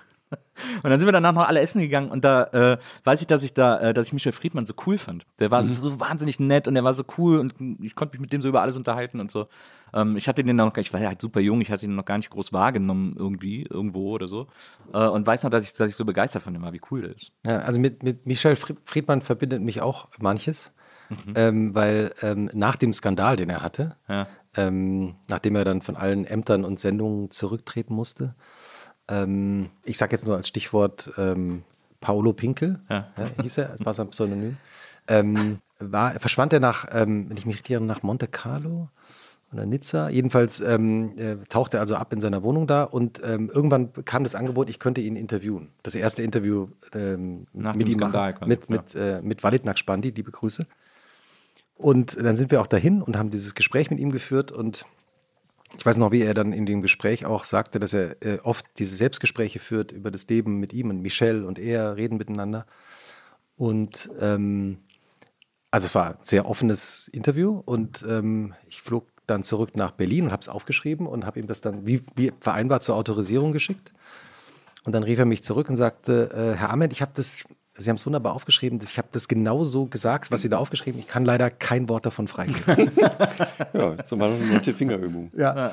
Und dann ähm, habe ich ihn hab ich gesagt, ja, aber Herr Friedmann, also das, wir haben doch jetzt, wir hatten noch so eine gute Zeit und das war jetzt natürlich für mich, Sie verstehen, eben auch viel jetzt Einsatz, äh, Arbeit reingesteckt. Was äh, dürfte ich denn ein Porträt über Sie schreiben? Ja. Ach, das würden Sie machen. Und dann habe ich gesagt, ja, also äh, das würde ich machen und ich würde Sie dann vielleicht nochmal anrufen vorher, ob es dann nochmal was. Ja, selbstverständlich. Hm. Und dann habe ich diesen Porträt geschrieben über ihn und ähm, ja, dafür äh, habe ich dann sogar einen Preis gewonnen. Und ähm, äh, das war für mich eine, also wirklich eine interessante Medienerfahrung, weil der wollte nicht, der wollte nicht die Sachen zitiert haben in der Öffentlichkeit, die er gesagt hatte, hm. aber dass sich jemand mit ihm beschäftigt und ihn interpretiert, das fand er dann doch ganz cool. Ja. Man, man redet aber auch manchmal eine Scheiße in Interviews. Es ist ja, ja auch tagesformabhängig und so. Aber das war jetzt nicht das. Aber hat äh, er nicht jetzt so ein unendliches Interviewformat auch? Äh, das äh, habe ich, ich, hab ich, auch gehört. Also durch, äh, war, hast du da auch gestutzt, als du das gelesen ja, habe ich kurz gedacht, ich so interessantes Konzept. Irgendwie ja. kommt es mir bekannt vor. Übrigens, äh, äh, weil wir schon bei so Fernsehtipps sind. Ähm, ich habe das erst vor kurzem, weil ein Freund von mir hat mir die Folge empfohlen. Ich kannte die gar nicht. Ähm, legendäre Folge von Durch die Nacht der tollen äh, Arte-Doku, ja. in der ja immer zwei Menschen aufeinandertreffen, die sich nicht kennen. Legendäre Folge, Michel Friedmann und Christoph Schlingensief, ja. nachts ja, durch Frankfurt. Ja, absolut, glaube ich. Oder? Ja, ja. Mit Hannelore Elsner als äh, Stargast. Ja. Mhm. Also wirklich unfassbar. Christoph Schlingensief, der total schüchtern immer in die Kamera schaut und ich weiß auch nicht, was hier alles so passiert. und Michel Friedmann, der in die Küche geht vom italienischen Restaurant und mhm. sagt, mach ihm noch mehr Trüffel drauf. Also legendär. Mhm. Hab, es gab damals in äh, Köln einen tollen Italiener äh, auf der Aachener, Trattoria Vesuvio. ähm, und äh, direkt neben dem Milovic-Theater. Ah. Und äh, die äh, Chefin war so eine alte Italienerin, Maria hieß die. Und äh, bei der war es so, die war immer so, es war auch so ein bisschen so, bisschen so kölsches Promi-Lokal, klar, neben Milovic-Theater und so, ne? Und äh, bei der war es so, wenn du da warst und nicht aufgegessen hast, dann musstest du mit dem Teller in die Küche und dem Koch erklären, warum. also haben alle aufgegessen? Ja. Hatte der große Messer in der Küche der Koch? Sag mal, da du Kölner bist, kennst du, ich, ich habe ja auch mal... Du hast ja in Köln studiert, dann ja, war der, an der Journalistenschule. Ja. Und es war meine erste Großstadt, also Karlsruhe, liebe Grüße, wo ja. ich vorher war, war jetzt nicht. no offend. Weil so, also war schon ZKM, ZKM ja? natürlich schon sehr cool. Ja, ja, also Leute. Ja, ich will Karlsruhe hier, verteidigen. Ja. Legendärer Abend mal äh, Wellbeck und Sloterdijk im ZKM. Ja, ja, ja. Also, ja, ja, ja. Nein, nein, Die waren nie im Vesuvio. Nee, bestimmt nicht. Also bestimmt nicht. Da gab es eine Kneipe, die hieß das Metronom. Sagt ihr das noch? Ja, was? Metronom am Barbarossa-Platz. Eine Jazzkneipe. Ja, aber das war, da, weil du vorhin gesagt hast, irgendwie so klein und so, das, das war so ein Raum, da waren vielleicht drei, nein, fünf Tische drin. Mhm. Und Chris, Chris hat an der Bar, hatte so eine Plattensammlung mhm. hinten und hat dann immer so aufgelegt. Und dann gab es eben auch live, an irgendeinem Abend der Woche war eine Liveband da, aber die Liveband war so groß dann wie die halbe Kneipe. und dann konnten halt noch 20 Leute rein. Ja, das war richtig toll. Und dann ganz tolle, gibt es noch? Ein Metronom gibt es noch. Nee. Ja, und das ist einer der besten Läden in Köln. Das wirklich? wirklich so wie gesagt, du musst, du musst dir das vorstellen, oh, hinter der Bar nur ein Plattenregal, also kein Getränkeregal, sondern nur ein Plattenregal. Und dann sitzen ja jeden Abend die fünf gleichen Typen am Tresen. Ja und kennen auch alle Platten schon ja, genau. und sagen zu ihm immer, nee, spiel, spiel doch nochmal die 46er Pressung Dizzy Gillespie, wo der da im, im Solo das D verkackt, äh, da die zweite Seite spielt er doch nochmal. Und dann legt er das auf und dann sitzen die da so, ja, ist gut, ja, ist gut. Und dann bis das nächste dann kommt, dann sagt er, das ist ein alter, alter DJ, äh, alter DJ-Freund von mir aus Frankfurt, der immer sagt, immer, äh, Joschka Fischer war längst Minister äh, oder also in Hessen auf jeden Fall und dann auch Fraktionschef. Und immer wenn er wieder in Frankfurt war, er ging er in die Batsch Cup, wo mein Freund damals auflegte mhm. legte und irgendwann betrunken an den DJ-Pult, hey, DJ, spiel nochmal Street Fighting Man. Der große Stones-Klassiker. Das Metronom ja. es. Ne? Ja, vor allem, weil er ja selber auch ein Straßenkämpfer dann, naja. ja, ist das, äh, ist das das Metronom.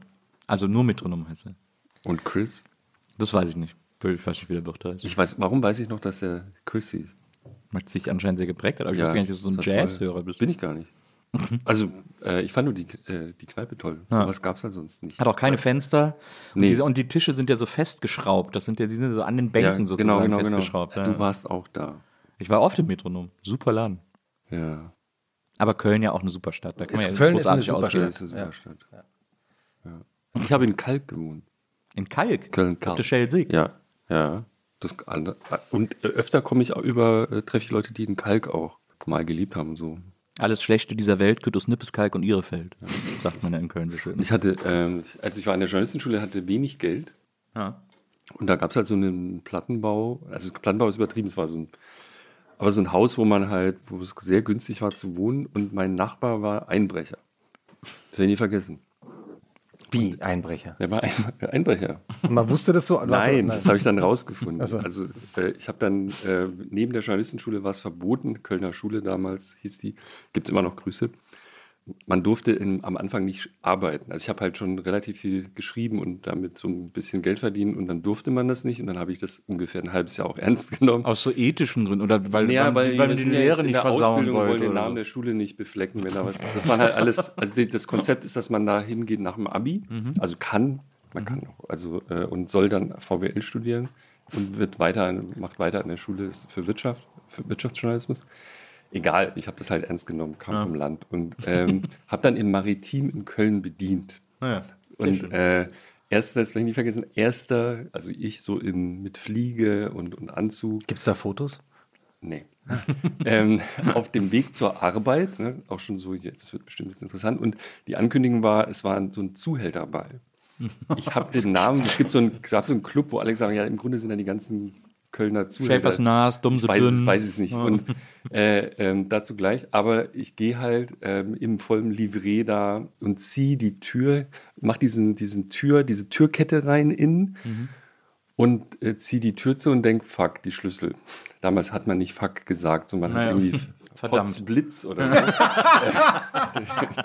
so. äh, ah, meine Schlüssel. Und dann, äh, ich muss da irgendwie, vielleicht komme ich da irgendwie jetzt. Und dann, ähm, ich weiß nicht mehr warum, aber dann habe ich bei meinem Nachbarn geklingelt, gegenüber. Ob er so ein Ding hat, mit dem man nochmal in diese äh, in diesen Türspalt reinkommt, um diese Kette zu lösen. Ja, dann wäre ich da vielleicht irgendwie reingekommen. Und ohne, ohne Witz, dann, dann meinte er so, ja, Moment. Und kam mit so einem Koffer. Und in diesem Koffer waren Geräte, die ich in meinem Leben noch nie gesehen hatte. Und hat dann so einmal so mit so einem Blech irgendwas, Tür auf und dann, ah ja, hier ist die. äh, Pling. Und dann war die, dann war die Tür offen. Und dann ich so, ja, danke. Genial. Was, was ist denn das? Ja, beruflich und so. und dann meine ich ja so, Schlüsseldienst, nö. Und das, das war Köln-Kalk. Also ich weiß nicht, wie Köln-Kalk heute ist. Wahrscheinlich ein aufstrebender Hipster-Bezirk. oder? Ist so ähnlich wie der Wedding, muss man sich das Der glauben. ein oder andere, der ein ist oder im andere Kommen. Einbrecher. Nee, ja, alle sagen, es wäre im Kommen, aber es hält sich wacker dagegen. Das Wedding, da fällt mir, das muss man sagen, in, in, muss man hier sagen. Der Wedding kommt. Im Kommen. Aber seit 20 Jahren ist der im Kommen. Ja, ja. Seitdem ich in Berlin lebe, kommt der Wedding. ja. ja, aber das war toll da in Kalk. Und dann warst du auf dem Zuhälter, dann hast du auf dem Zuhälterball äh, gekellnert. Dann habe ich, genau, dann habe ich auf den Zuhälterball gekillt und es war genau so. Und alle so, super Jochen, herzlichen Glückwunsch, das ist dein erster Job hier. Ähm, der Zuhälter, ich weiß nicht, wie das hieß, es, Ja. waren, es waren aber definitiv auch Zuhälter da. Also Leute mit sehr viel ähm, Cash. Und ich als Neuling durfte dann natürlich nicht unten bei den äh, Cash ab- abwerfenden äh, Leuten bedienen, sondern oben, wo die Kinder saßen. Also die, Teenager von denen. Und äh, ich werde es nicht vergessen, dann haben die halt Champagner bestellt zu einem Preis, wo ich einen Monat von gelebt habe damals und haben sich dann beschwert, wenn ich das nicht ordentlich präsentiert habe. So. Also wenn dann so, du bist so, weiß ich nicht, wie alt war ich da, 19, 20 und dann sagt da so ein wahrscheinlich illegal, 16-Jähriger. sagen wir mal, der war 16, ja. Ähm, ja, hier, also es ist gar nicht sauber präsentiert und das, die Flasche war dann halt ein paar hundert Euro teuer und so. Sauber präsentiert. Und das war ganz toll der Abend, weil die Kassen fielen dann aus. Also diese Bon-Systeme, mit denen man das ab, habt ihr mal bedient, wie man, wie man das abrechnet. Und dann gab es so ein Chaos und am Schluss hatte ich so viel Geld übrig, äh, dass ich einfach nicht abrechnen konnte. Und das war der erste und letzte Abend meiner Karriere als Kellner. Ich habe richtig gut verdient und ich habe gedacht, das mache ich nie wieder. Das ist, das ist das Schrecklichste überhaupt, was ich je erlebt habe. Wie war dann denn dann, wie dann war habe ich heimlich wieder geschrieben. aber wie war denn dann eigentlich das erste Mal äh, Karneval für dich in der Stadt? Ich habe Karneval, gut, dass du fragst, immer gemieden. Ich bin immer aus der Stadt geflohen, wenn Karneval war, bis ich äh, nicht mehr da gewohnt habe. Und dann war ich irgendwie, in- habe ich in München gearbeitet und dann hatten, hatte ich zufällig einen Kollegen, der so wie du so, der war dann so Vor, Vor, Vorstand von irgendeinem, so was wie auch immer das da heißt. Und der hat mich dann, also ich bin wirklich immer, ich, als Badener ist einem das völlig fremd, was da abgeht. Ja. Völlig fremd. Und der hat mich dann in den echten Karneval Gibt es bei. Bahn nicht auch so Fasnacht oder sowas? Ja, ja, gibt schon Fasching. Ja. Aber das ist halt, das ist ein anderes Universum, ja. Und äh, der hat mich in diese, der hatte dann so Bändchen oder so Chips oder was man da hat, dass man da in so Kneipen reinkommt, wo man als Tourist gar nicht reinkommt. Der habe so, hey, hier, guck mal, hier habe ich, hier- hab ich Bändchen besorgt. Das war so toll. Und ich war zweimal im echten Kölner Karneval, den ich gar nicht kannte. Also wie, Ja. das ist ja unfassbar. Absolut. Und äh, dann war ich jetzt aber, jetzt kriege ich immer so Einladungen vom, ich glaube, WDR, Ja. Dass man da auf dieser, auf so einem Wagen mitfahren oder auf irgendeiner Bühne sitzen soll. Ja. Das, und dann, Prinz, ich habe immer damit geliebt- Prinz Jochen. ich Karnevalsprinz immer Jochen. damit, ich, ich sehe dich schon, Jochen einmal noch mal diese, Sch- ich fand es richtig toll, äh, so mit Kölnern dann, Ja. in diesen richtig Deep, heißt es Deep Karneval? Ne? Der heißt Deep Karneval. Deep Karneval. Du bist so in den Deep Karneval gebladet. genau. Und das war, ja, war sehr beeindruckt. Hast du in Bonn? Hast du in Bonn eigentlich keinen? In Bonn ist ja genauso wie in Köln. Doch, aber ja, nee, damals war ich dann nicht bereit. Erst als ich nicht mehr da gewohnt habe, dann hat man so eine Distanz, das kennst du vielleicht. Nee, das kennst du nicht. ne? Mhm. Doch, kenne ich aus Hamburg zum Beispiel. Ich habe in Hamburg Ja. gewohnt und fand es ganz doof. Und seitdem ich nicht mehr da wohne, liebe ich es total. Hm. Nee, Hat man manchmal. Manchmal ist es nicht Ja. die, die Zeit, Nee. wenn man vor Ort ist. Ja, und da ist ja auch dann Shutdown. Also man kann dann entweder sich komplett reinstürzen oder es ist halt alles zu. Naja. Ich war, ich, noch, ich war ja äh, dann auch auf der Journalistenschule, wenn man dann recherchiert hat, während Karneval, die haben halt nur gelacht. Ja, also hat keiner abgenommen und so, was wollen Sie hier eigentlich? Ich bin hier der Pförtner, hier ist, wissen Sie, was, warum rufen Sie hier an? Ja. Ja, ist lustig, wenn man so ein Fremd, ich habe ich hatte gerade so ein, ich habe ja nie in Köln gewohnt, aber als ich nach München gezogen bin, so mit Anfang 20 und bei der Süddeutschen gearbeitet habe, beim Jetzt-Magazin, sagten dann, irgendwann hieß es dann im September, ja, also am Dienstag oder am Donnerstag haben wir ja dann frei und wir haben ja dann unseren Tisch im Zelt so und so. ja, Und ich, ich dachte erst, Mann, alle Leute machen einen Scherz Ja. und verarschen mich, den Hessen, bis ich kapiert habe, nee, nee, keineswegs. Und ich finde eben, das, und das ist ja so ähnlich wie, also übertragen, der Karneval in Köln. Mich fasziniert das ja, ich finde das ja dann großartig, weil du einfach merkst, es ist, äh, die Leute meinen es ernst und leben das auch. Und das unterscheidet sie dann auch von allen anderen Städten oder so. Und ich fand das immer toll. Also immer so diesen Tisch dann, ich weiß gar Ja, nicht, ob heute auch so gut. gibt. Ja. Bin ja auch mal, ich bin ganz oft auch dann schon vormittags auf die Wiesen, wenn sie noch zu war. Hm. Äh, weil ich das geliebt habe. Ich liebe sowieso Kirmes. Das ist so eine große Ja, Leidenschaft von mir. Ja, ich find's auch. Und dann bin ich da rumgelaufen, habe mir so die, habe mir die Stände auch alle so angeguckt, während die so zu waren oder aufgemacht haben, so langsam oder so. Und dann bin ich einmal zufällig, bin ich, war ich so morgens um elf, also war auch als ich in München äh, gelebt habe, als ich ja studiert habe, stehe ich so morgens um elf auf der Wiesen und Hm. laufe da so lang und dann ist an einem Stand gerade ein Empfang. So mit dem Bürgermeister von München. Mhm. Äh, weil es war, das war das, äh, ich glaube, das war das Russenrad, wenn mich nicht alles täuscht. Das ist so ein ganz kleines Riesenrad, das quasi nur so fünf Kabinen hat, Mhm. für so Kinder eher.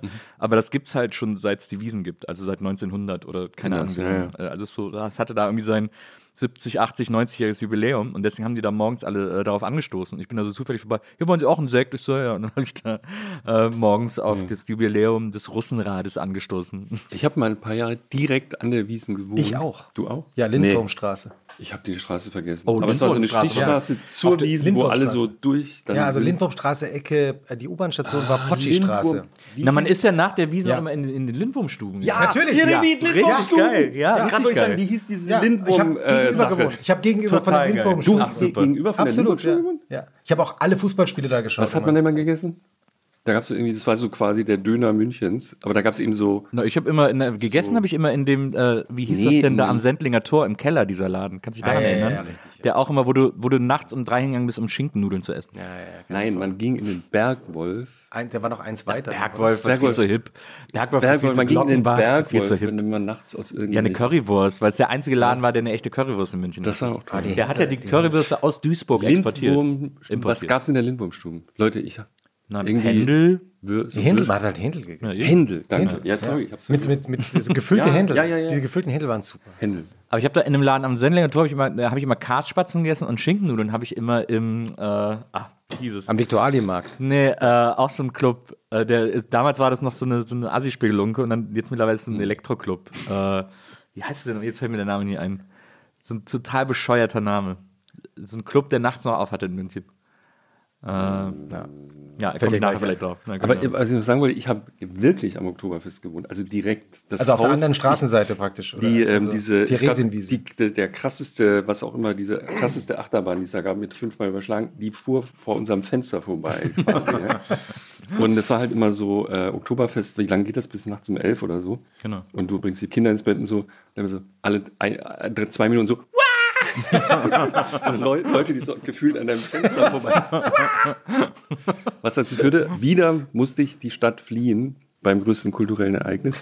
Das Tolle war aber diese ewig, die bauen ja ein Vierteljahr auf, sag ich mal, weiß nicht mehr, aber ewig. Und da gibt es eine Kantine auf dem Oktoberfest für die Leute, die da arbeiten, die auch öffentlich ist, wo man hingehen kann. Ganz toll. Toll. Wirklich besseres Essen als auf dem Oktoberfest, besseres Bier, es war richtig nice. Ja. Nur während des Oktoberfests waren wir dann, glaube ich, immer in Italien oder so, weil es unerträglich ist. Ja, es gibt die, es gibt auch München ist ja auch wirklich äh, selbst gespalten. Also die Münchnerinnen und Ja, Münchner ja. selber. Also es man ist ja nicht so, dass alle das so die Wiesen lieben. Ja, die, die, diese ganzen Touristen mit ihren Lederhosen. Also ich habe dann Beiden mal geheiratet gehabt damals und äh, die. Äh, Hattest du auch mal Lederhosen? Ja. Ah, ja. Ja, aber das Nee, war eigentlich Also. Jochen, du Tourist, ja, äh, man als Komm mal echter an. Bayer, ähm, das, das wird auch verachtet, halt diese Leute, die dann Ja, genau, nicht so richtig wissen, äh, wie es geht und dann Zu äh. Mhm. rum und die echten Bayern sind halt ganz oft haben sie das missachtet und sind dann auch eben e- extra nicht in echter Tracht rumgelaufen, weil sie es blöd fanden.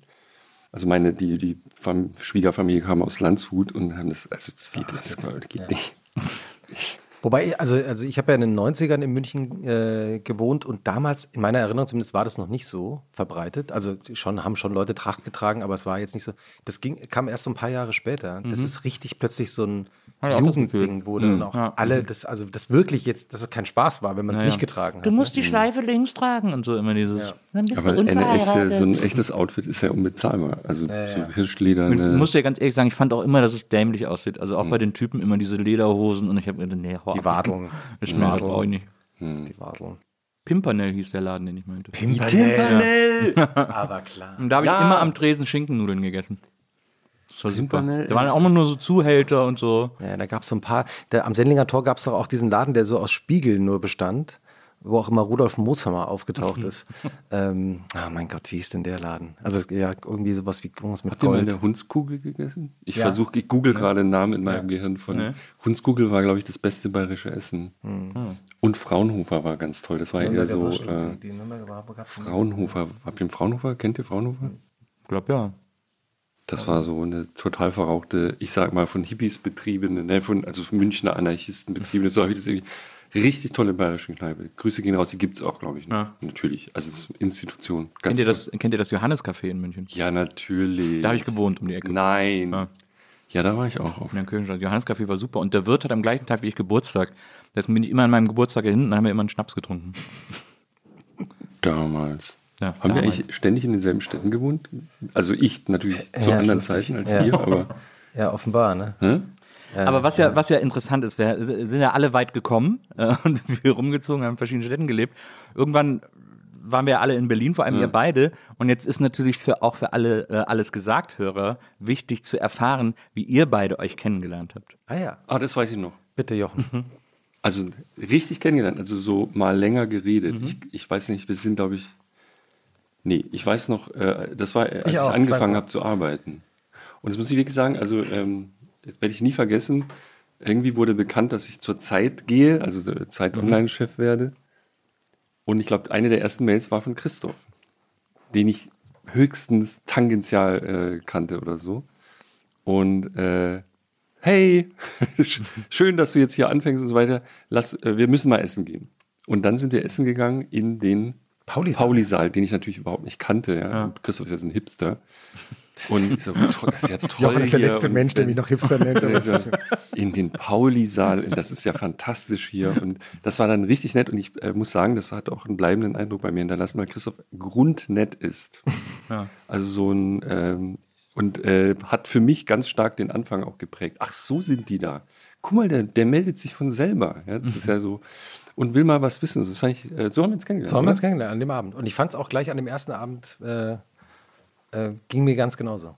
Und ähm, seitdem Wieso hast du ihm wir denn die Mail geschrieben? Weil hast du einfach oh, der ist neu, den gucke ich mir mal an. Nee, ich habe mich auch wirklich gefreut. Wir sind uns einmal, äh, also einmal Immer- kurz vorher in München mal begegnet. Ja, wahrscheinlich beim DLD oder Genau. in so einer Konferenz. Bei unserem, so einem- irgendeinem. BND? beim BND. BND damals wurden wir beide vernommen. Das wollten wir doch nicht verraten, aber das wollten noch Jochen. Es gab, es gab das diese, Diese, diese Cracker-Sache ist nochmal das ist ja nochmal Aber jetzt, Backlash. aber, aber jetzt mal Schluss mit lustig, das Mr. muss geschnitten Pokeyman. werden. Cut. Also wir, wir reden später über die Outtakes. Können ja? wir bitte, also ähm, gut, wir kennen ja die Produzentin dieses, äh, also, da Also muss es war ein sehr machen. nettes Gespräch, aber ich kann kein Wort davon frei. naja, aber äh, Nee, beim DLD, also die- tatsächlich. also der Digital Live Ja. Design hieß es damals, heute heißt es nur noch DLD-Konferenz. Und da waren wir uns mal kurz begegnet. Das ist ja manchmal so, dass man Menschen, wir standen nur auf irgendeinem Empfang, ich, ich, ich sehe doch das vor mir und wir kamen so miteinander ins Gespräch. Also weil ich so- weiß, dass wir, aber ich habe aber ich weiß auch nicht mehr, worüber wir geredet haben, aber ich hatte wirklich damals, äh, dachte, der ist nett. Ja. So einfach, Bauchgefühl. Ich wusste nichts weiter, der ist nett. Und deswegen habe ich, daran habe ich mich erinnert und dann äh, habe ich ihm geschrieben. Und jetzt haben wir so viel Lebenszeit schon miteinander. Es gibt ja, äh, Netto-Lebenszeit. Ja, ich würde, würde sagen, Also nicht- ja. Ich habe ja, ja. hab ja auch einen Artikel gefunden, in dem steht, äh, es ist fast unmöglich, jemanden zu finden, der etwas Schlechtes über Jochen Wegner sagt. Stand Ja. in einem Artikel drin. Ach, ich kenne schon Leute. Und, und äh, da, da stand auch drin, das härteste, die härteste Kritik, die man über dich von jemandem hört, der dich kennt, wäre, er ist etwas rätselhaft. Ja. Ja, was soll ich sagen? Ja. Das lasse ich mal so stehen. Das müssen wir nicht, das müssen wir, glaube ich, nicht schneiden. Das hast du gut recherchiert.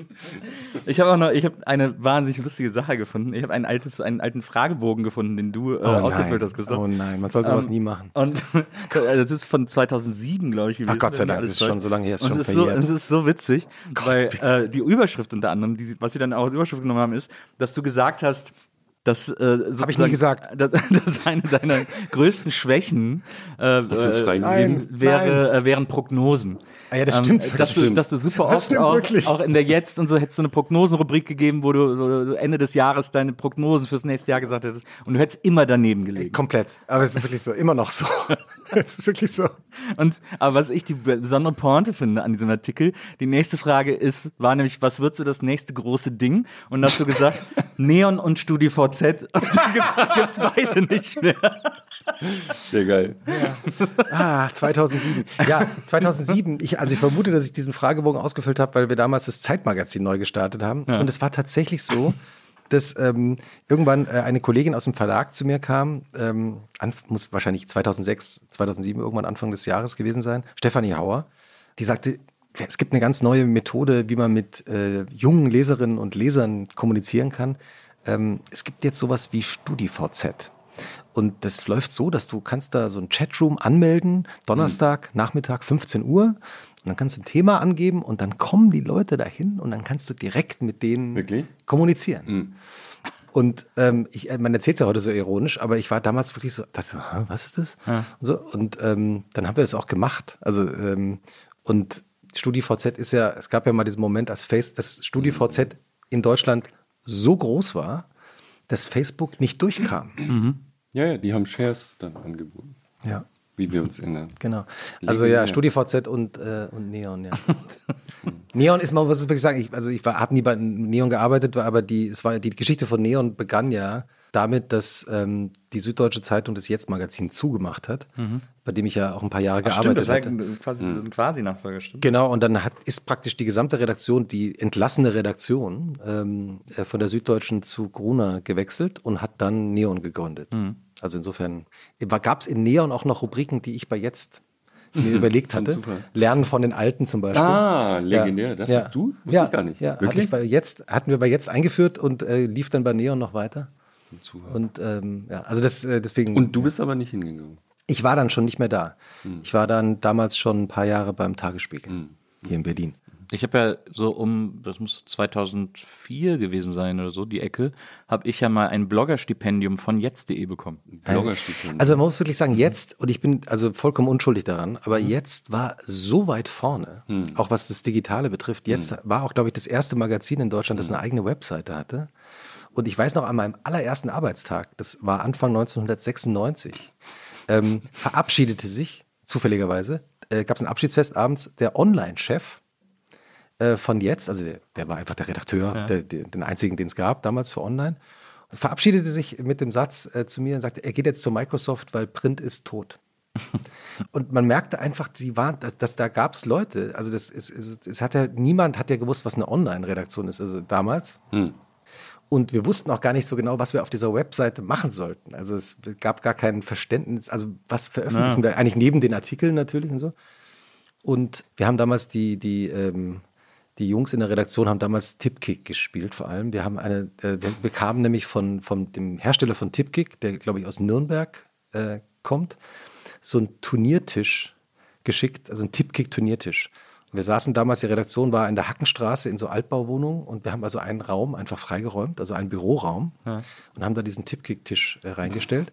Und ähm, also die Kollegen, also wir waren da alles dabei, Andreas Bernhard und äh, Christian Seidel und Marc Deckert und viele andere mehr. Wir haben einfach in allen Pausen Tippkick gespielt. Mhm.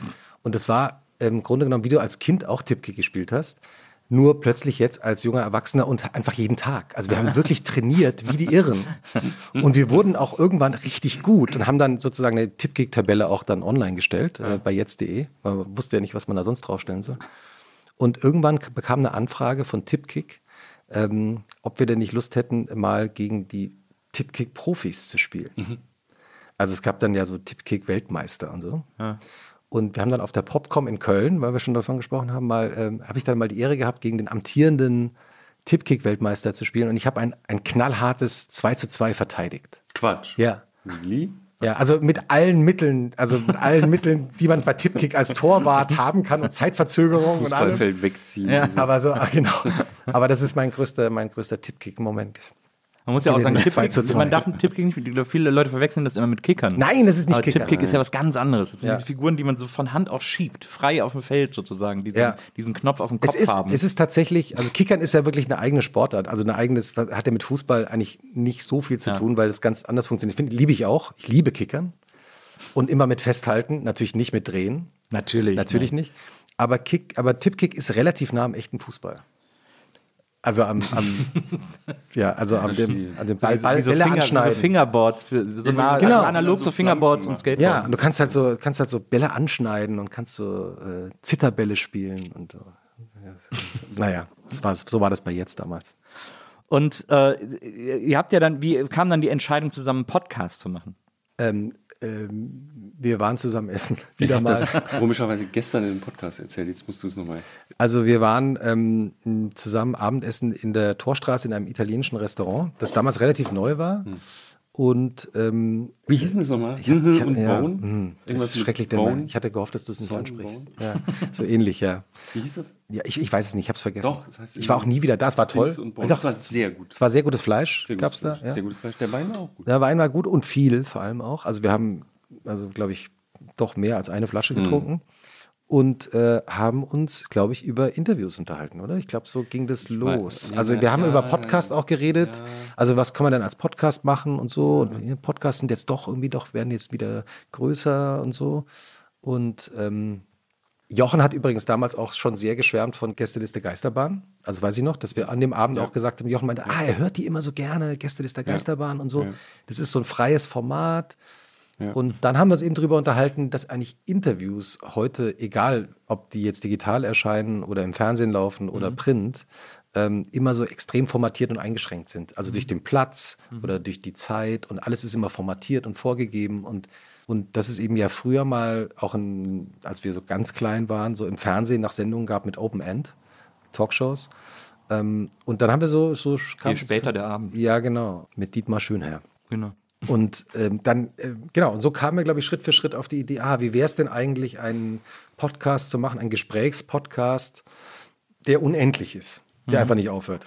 Aha, nee, genau, äh, bei dem nur der Gast sagen darf oder die Gästin, ähm, es ist vorbei. Und wir wissen eigentlich gar nicht, wie lange es dauert. Und genau, und so haben wir uns da so, also man muss sagen, wir waren nicht mehr ganz nüchtern, als wir uns das überlegt haben. Ja, aber wir haben es sehr ernst genommen, das ja. weiß ich noch. Auch bis eben die wichtige Frage war, was ist, wenn der Gast nicht aufhört. aufhört richtig, ja. Und dann, weiß ich noch, dann haben wir gesagt, ja, dann schlafen wir in Schichten. Genau. Das werde ich nie vergessen, weil das. Das war total ernst. Das auch. war ganz ja. ernst. Äh, wir hören nicht auf. Und äh, wenn du jetzt kein Schlusswort sagst, dann läuft es halt weiter. Und dann schläft erst Christoph, dann schlaf ich. Und so. Stimmt. Auf dem Feldbett um die Ecke. Ja. Und, Und- ja. Wir, wir geben nicht auf. Und wir haben das ja dann nie, also die Leute brechen ja doch irgendwann zusammen. Ne? Also selbst Rezo ist nach knapp neun Stunden oder in diesem Juli- Zimmer hier, in diesem Zimmer hier, ich weiß noch, er saß dort, wo jetzt diese Zimmerpflanze steht, äh, ist irgendwann, konnte nicht mehr. Ne? Ja, Ja, man, man, ja, kann auch, man kann auch wirklich irgendwann nicht mehr. Und ähm, aber also interessant, es ist nie passiert. Also es hat, hat jeder Gast und jede Gästin haben das Schlusswort gesagt, bis auf Ja. Ai Weiwei. Genau. Äh, Ai Weiwei, die Hörerinnen und Hörer, die diese Folge zu Ende gehört haben, wissen es. Ai Weiwei hat kein Schlusswort gesagt. Er ist einfach irgendwann aufgestanden und gegangen und meinte, wir können uns ja anderweitig nochmal weiter treffen. Und seitdem läuft dieser Podcast. Ja. Also das ist Also ja wir nehmen noch Jahr auf, wir haben gewesen. jetzt quasi den ersten, ersten Promille veröffentlicht mal Ja. und werden den irgendwann weiterführen. Und man muss wirklich sagen, also das war ähm, im vergangenen Sommer, als es mal kurzzeitig auch mal äh, ja besser äh, aussah bei der Pandemie. Deswegen konnten wir uns unter freiem Himmel in seinem Ach, Studio. Das war toll. Ich tief wusste unter der das Erde. gar nicht. Ja. Dass das, also ich war da nie. Ich war da auch nicht vorher. Vier Meter unter der Erde hatte der so einen äh, ähm, Raum, eine Art Hof, der aber ähm, Hm. hat ihn natürlich immer noch mit äh, offenen, freien Zugang zum Himmel. Ähm, also man saß draußen, aber doch im Keller. Wie so ein Brunnen. Also es war wie Ja. ein riesiger Brunnenschacht. Äh, so Murakami-artig, wer ja Mr. Aufziehvogel gelesen hat. Also man sitzt am Brunnenschacht und denkt nach die ganze Zeit. Und das, das Gebäude, ich habe ja jahrelang in der Corina Straße gewohnt, auch mal, wo auch Maria, die berühmte Produzentin, ich weiß nicht, ob ihr die kennt, sonst stelle ich es euch mal vor, also Maria äh, aufgewachsen ist. Äh, Corina Straße und das ist ja quasi 500 Meter, 300 Meter weiter, war immer schon das äh, Studio von Ai Weiwei in, in den Brauereikellern. Und das sind ja irgendwie so gefühlt 10 Meter hohe Decken, so äh, Tonnengewölbe. Ich, ich bin fassungslos, wie toll das da war. Das werde ich nie vergessen. Also es ist wirklich so Murakami-artige Atmosphäre. Und man muss sagen, er war auch der erste, einer der ersten Gäste, der vollkommen beleidigt war bei unser Catering. Alter Schwede. Also ähm, äh, Jochen, So also wir, wir, machen das Catering immer abwechselnd und, und, und bei, dem, bei der Folge war Jochen dran und hatte also recherchiert, dass Ai Weiwei mit seinem Sohn Ja. regelmäßig in ein chinesisches äh, Restaurant um die Ecke geht. Und Ja, wir wie, hatten wie heißt das noch? Ähm, richtig gut. Äh. Ja, und, und äh, das Verflixt, wollte ich fällt dir sagen. gleich ein. Potzblitz. Ähm, ja, fällt mir gleich ein. Und, ähm, und wir hatten, also war also ganz stolz, wurde also dieses Catering Yum, und Yumcha Heroes. Ah, ja. Yumcha Heroes. Und ähm, Ai Weiweis Assistent, aber er selber auch, sagte dann, aber sie hätten doch äh, darum gebeten, dass es Eisbein gibt. Und, äh, Bei 35 Grad, also im Sommer. und äh, wir haben dann alle, Jochen und ich haben dann so hahaha gelacht und so und schauten ein vollkommen ernstes Gesicht. Ja. Und ähm, dann ähm, begannen wir also mit der Aufnahme dieses Gesprächs und das Gespräch lief auch ganz okay. Und jedenfalls ka- kam dann irgendwann der Moment, aha, man könnte jetzt doch äh, ein bisschen was ehren. Er so, nö, ich, also ich, ich werde hier nichts essen. Und wir, Ich habe doch was ganz anderes geordert. Es gab Und so war das Eisbein. natürlich nicht, sondern es war so, ja, also ist ja egal. Jedenfalls, jedenfalls stand das Catering im Nachbarraum. Großartig. Und ähm, also Jochen und ich haben dann halt so ein bisschen gegessen. Und das Einzige, was er gemacht hat, also äh, Ai Weiwei gemacht hat, er hat er ab und zu mal von meinem Teller einfach gegessen, also ohne zu fragen. Aber immer nur so ein bisschen, als ich ihm den Teller rüberschieben wollte, meinte er, nee, nee, ich esse ja hier nicht. und dann, äh, also nach, weiß ich nicht, fünf Stunden oder was, sagte er, er müsse jetzt doch zum nächsten Termin. Äh, und also sagte dann eben nicht das Schlusswort. Hat er keins festgelegt? Hat er keins festgelegt? Stimmt, er hatte noch nicht mal eins Nee, festgelegt. er hatte So. keins festgelegt. Er hat sich geweigert, weil er keine Regeln beachten möchte. Ja, genau. Hat er, kein, hat er gleich gesagt, ich lege kein Schlusswort fest. Und ich dachte schon so, oh, So ging es schon mal kommen los. wir aus dieser Nummer raus? Und, da, und dann unvergessen stand er auf und sagte, er habe jetzt einen nächsten Termin und er müsse jetzt wirklich sofort los. Und äh, stand auf und ging. Und äh, Jochen, äh, Maria und ich saßen also an diesem kleinen Tisch, an dem wir da das Gespräch geführt hatten und redeten mussten ja einfach weiter. Äh, klar, also das Gespräch lief ja weiter und unterhielten uns auch, wie es so war und so. Und irgendwann in unserem Rücken hörten wir plötzlich so Gabeln und Messergeklapper und drehten uns um. Und da war Ai Weiwei, der mit zwei Assistentinnen sich über das Catering hermachte. und also ordentlich, also in aller Ruhe da, also am Tisch stand und Mhm. so, das er aß. Und wir winkten ihm dann äh, auch nochmal zu und er winkte zurück. Es ist wirklich exzellent, Jungcha Heroes. Das war ich sehr sehr empfehlen. Wirklich gut. Und dann ist er verschwunden und seitdem haben wir ihn nie wieder gesehen. Da Ja, er man- hat also sich nochmal gemeldet. Ne? Er Ja. wollte, dass wir nach, wohin? Portugal. Portugal kommen. In, Eines am Tages. Peak der Pandemie. Ja, zurzeit auch nicht so gut. Aber eines Tages werden wir äh, ihn, also werden wir das Gespräch fortsetzen. Natürlich. Ja. Das muss ja noch das Schlusswort. Ja, eben. Muss er überhaupt Weil- noch festlegen. Was ist eigentlich das Schlusswort heute? Ich weiß auch nicht. Das ist das Schöne, dass ihr hier frei seid. Hier gibt es kein Schlusswort. Ich entscheide einfach, wann es zu Ende ist. So. Also so fast frei. Fast frei. Ähm, aber übrigens, das wollte ich noch sagen, was ja auch dazu gehört, dass wir es unseren äh, Gästen so gemütlich wie möglich machen, ist nicht nur, dass wir äh, alles jetzt äh, kommt's. zu snacken und zu essen und so weiter kommt's. besorgen, Wusste Wir doch. haben doch gesagt, sag mal, gibt es eigentlich Haken? irgendwas, wo wir sondern dass Oh wir auch überlegen, wer so Vorbilder oder Idole oder Orte sind, wo sich unsere Gäste wohlfühlen oder so. Und äh, die dann äh, ausdrucken und ihnen hinstellen. Und damit ihr euch hier wie zu Hause fühlt und so wohl fühlt, wie ihr es euch nur an diesem Ort fühlen könnt, haben wir extra dieses Foto von Maria bei einer Aufnahme gemacht. so wie Maria euch immer anguckt, wenn sie euch aufnimmt. Aber es stimmt. Und sie, also das Foto steht auch exakt an der Stelle, an der Maria Ja, genau. sitzt. Da haben es dann auch extra dahingestellt. Ja. damit ihr euch wie in einer, wie, wie War zu das Hause wirklich bei fühlt. einer Aufnahme? Nee. Wie bitte? War das bei einer Nee, Aufnahme? das haben wir, glaube ich, gestern gemacht. Habt ihr gefaked? Ja. Habt ihr gesagt? Ja, aber schön gefaked. Ja. Liebe Das musst du Grüße. natürlich noch unbedingt erwähnen. Nicht, dass Liebe jemand Grüße. Ja, das ich erkenne mal an der Brille von aus welcher Phase. Ja, klar. Das ist, äh, das ist dieses Jahr. Die Brille ist dieses Jahr, glaube ich. Ne? Dachte ich noch. Ne, die haben wir bei diesem koreanischen Brillenladen da am Rosenthaler Platz geholt. Ah ja? Da habe ich meine Brille auch geholt. Da ist doch dieser Laden, wo die diese durchsichtige Produktionsstraße haben. Ah, weißt du? ja, ja, ja, Der ja. Rosenthaler Platz, also da die Straße rein. Ja.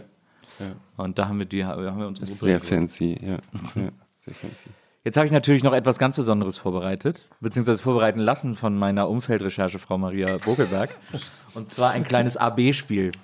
Nee. Der Klassiker aus dem Alles gesagt-Universum.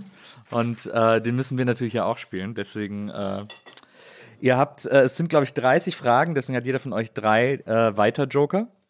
Äh, sagt ihr auch immer, 10% äh, sind Joker. Also äh, dreimal dürft ihr weiter sagen, ansonsten müsst ihr euch entscheiden. Snooze oder Aufstehen? Antworten wir wer abwechselnd? antwortet Ihr Oder? beide müsst, ihr müsst beide antworten. Also, Ihr habt, habt ihr das jemals, hattet ihr jemals zwei Gäste? Nee, ihr hattet Nee. immer nur einen Gast, ne? Aus Prinzip nicht bisher. nein. Ja. Also dann, äh, jetzt, äh, dann müssen wir es jetzt. aber erinnerst du dich, das Känguru? Stimmt. Nee, also in der Känguru-Folge der hat euch auch gefragt. hat er uns doch, war da nicht, hatten wir nicht Ja, ein hat er es auch umgedreht, ja. Aber hat er euch abwechselnd gefragt? Känguru. Oder? Ich meine, ich hab's vergessen. Ich hab's auch vergessen. Nee, es war irgendwie so, dass wir gleichzeitig antworten mussten. Okay, also pro Ich weiß nicht mehr. probieren wir das jetzt auch. Also Snooze, Snooze oder Aufstehen? Aufstehen. Aufstehen. Achtsamkeit oder keine Zeit? Keine Zeit. Keine Zeit. Ja oder vielleicht? Ja. Ja, Teilen oder haben? teilen. Teilen. iOS oder Android? iOS. iOS. Eingeschweißte Biogurke oder Aubergine? Aubergine. Aubergine. Messi oder Kondo? Messi. Messi. Messi oder Ronaldo? Messi. Messi. TV oder Netflix? Netflix. Netflix. Luke oder Hahn? Luke. Hahn. Baerbock oder Merkel? Merkel. Merkel. Impfpflicht oder keine Impfpflicht? Weiter. Weiter.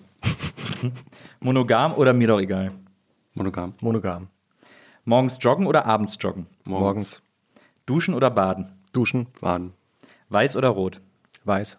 Weiß. Weiß oder Rosé? Weiß. Rosi. Christoph oder Jochen?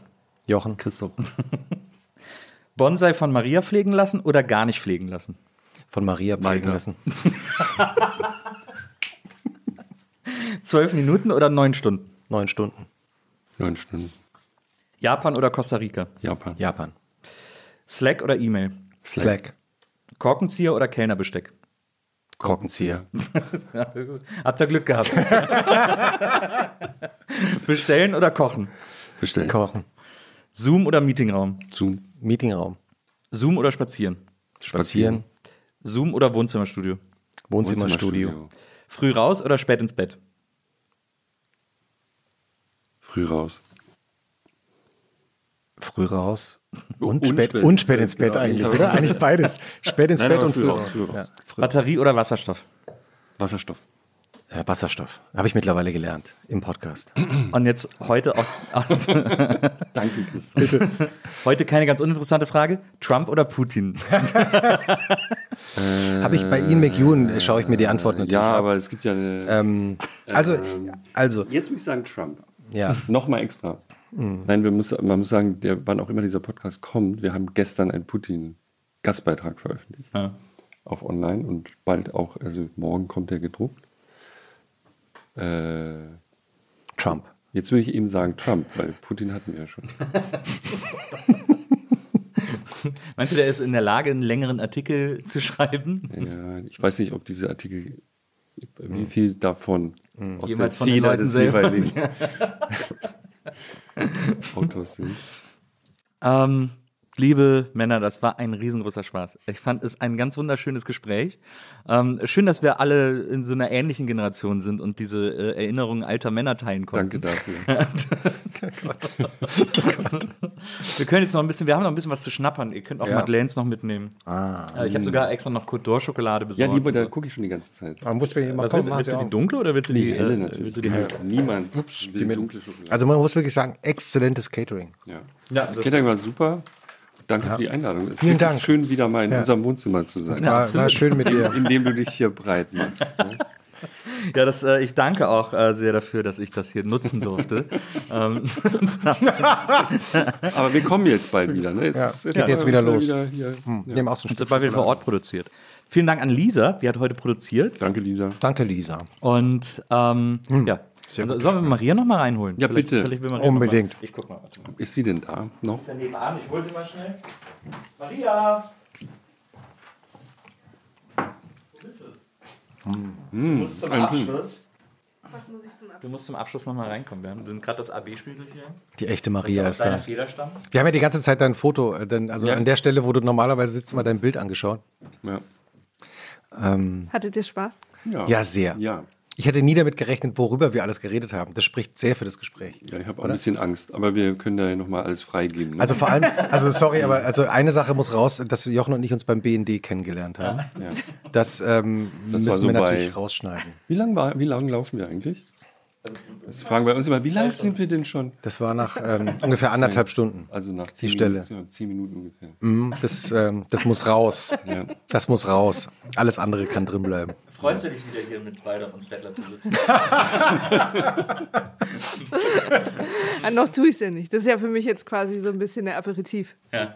Ah, ist die Aber wenn du richtige so Antwort. siehst, wenn du so richtige siehst, Antwort. Wenn du sie wieder so vor der Wand des Studios siehst und so, da kommen da wieder Gefühle auf. Immer, wenn ich die beiden sehe. Ja. Same, same. Ja, wir müssen bald wieder hier aufnehmen. Ich glaube, ja. Nächste Folge, könnte einem- sein, ich glaube, ne? in vier Wochen seid ihr hier. Ja. Ja. Aber psst. Ja. Und dann kommen die ganz großen Gefühle. Heute bin ich noch. Heute ist es noch Vorsicht. ich Das vorsichtige Gefühl.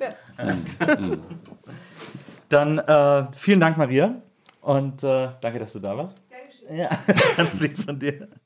Danke, dass ihr da wart. Und äh, vielen Dank fürs Zuhören. Bis zum nächsten Mal hier bei der Nils Bokeberg Erfahrung. Bis dahin, macht's gut. Tschüss.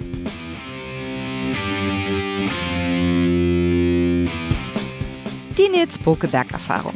Von und mit Nils Bokeberg. Eine Produktion von Pool Artists. Team Wenzel Burmeier, Lisa Hertwig, Maria Lorenz Bokeberg, Frieda Morische und natürlich Nils Bokeberg.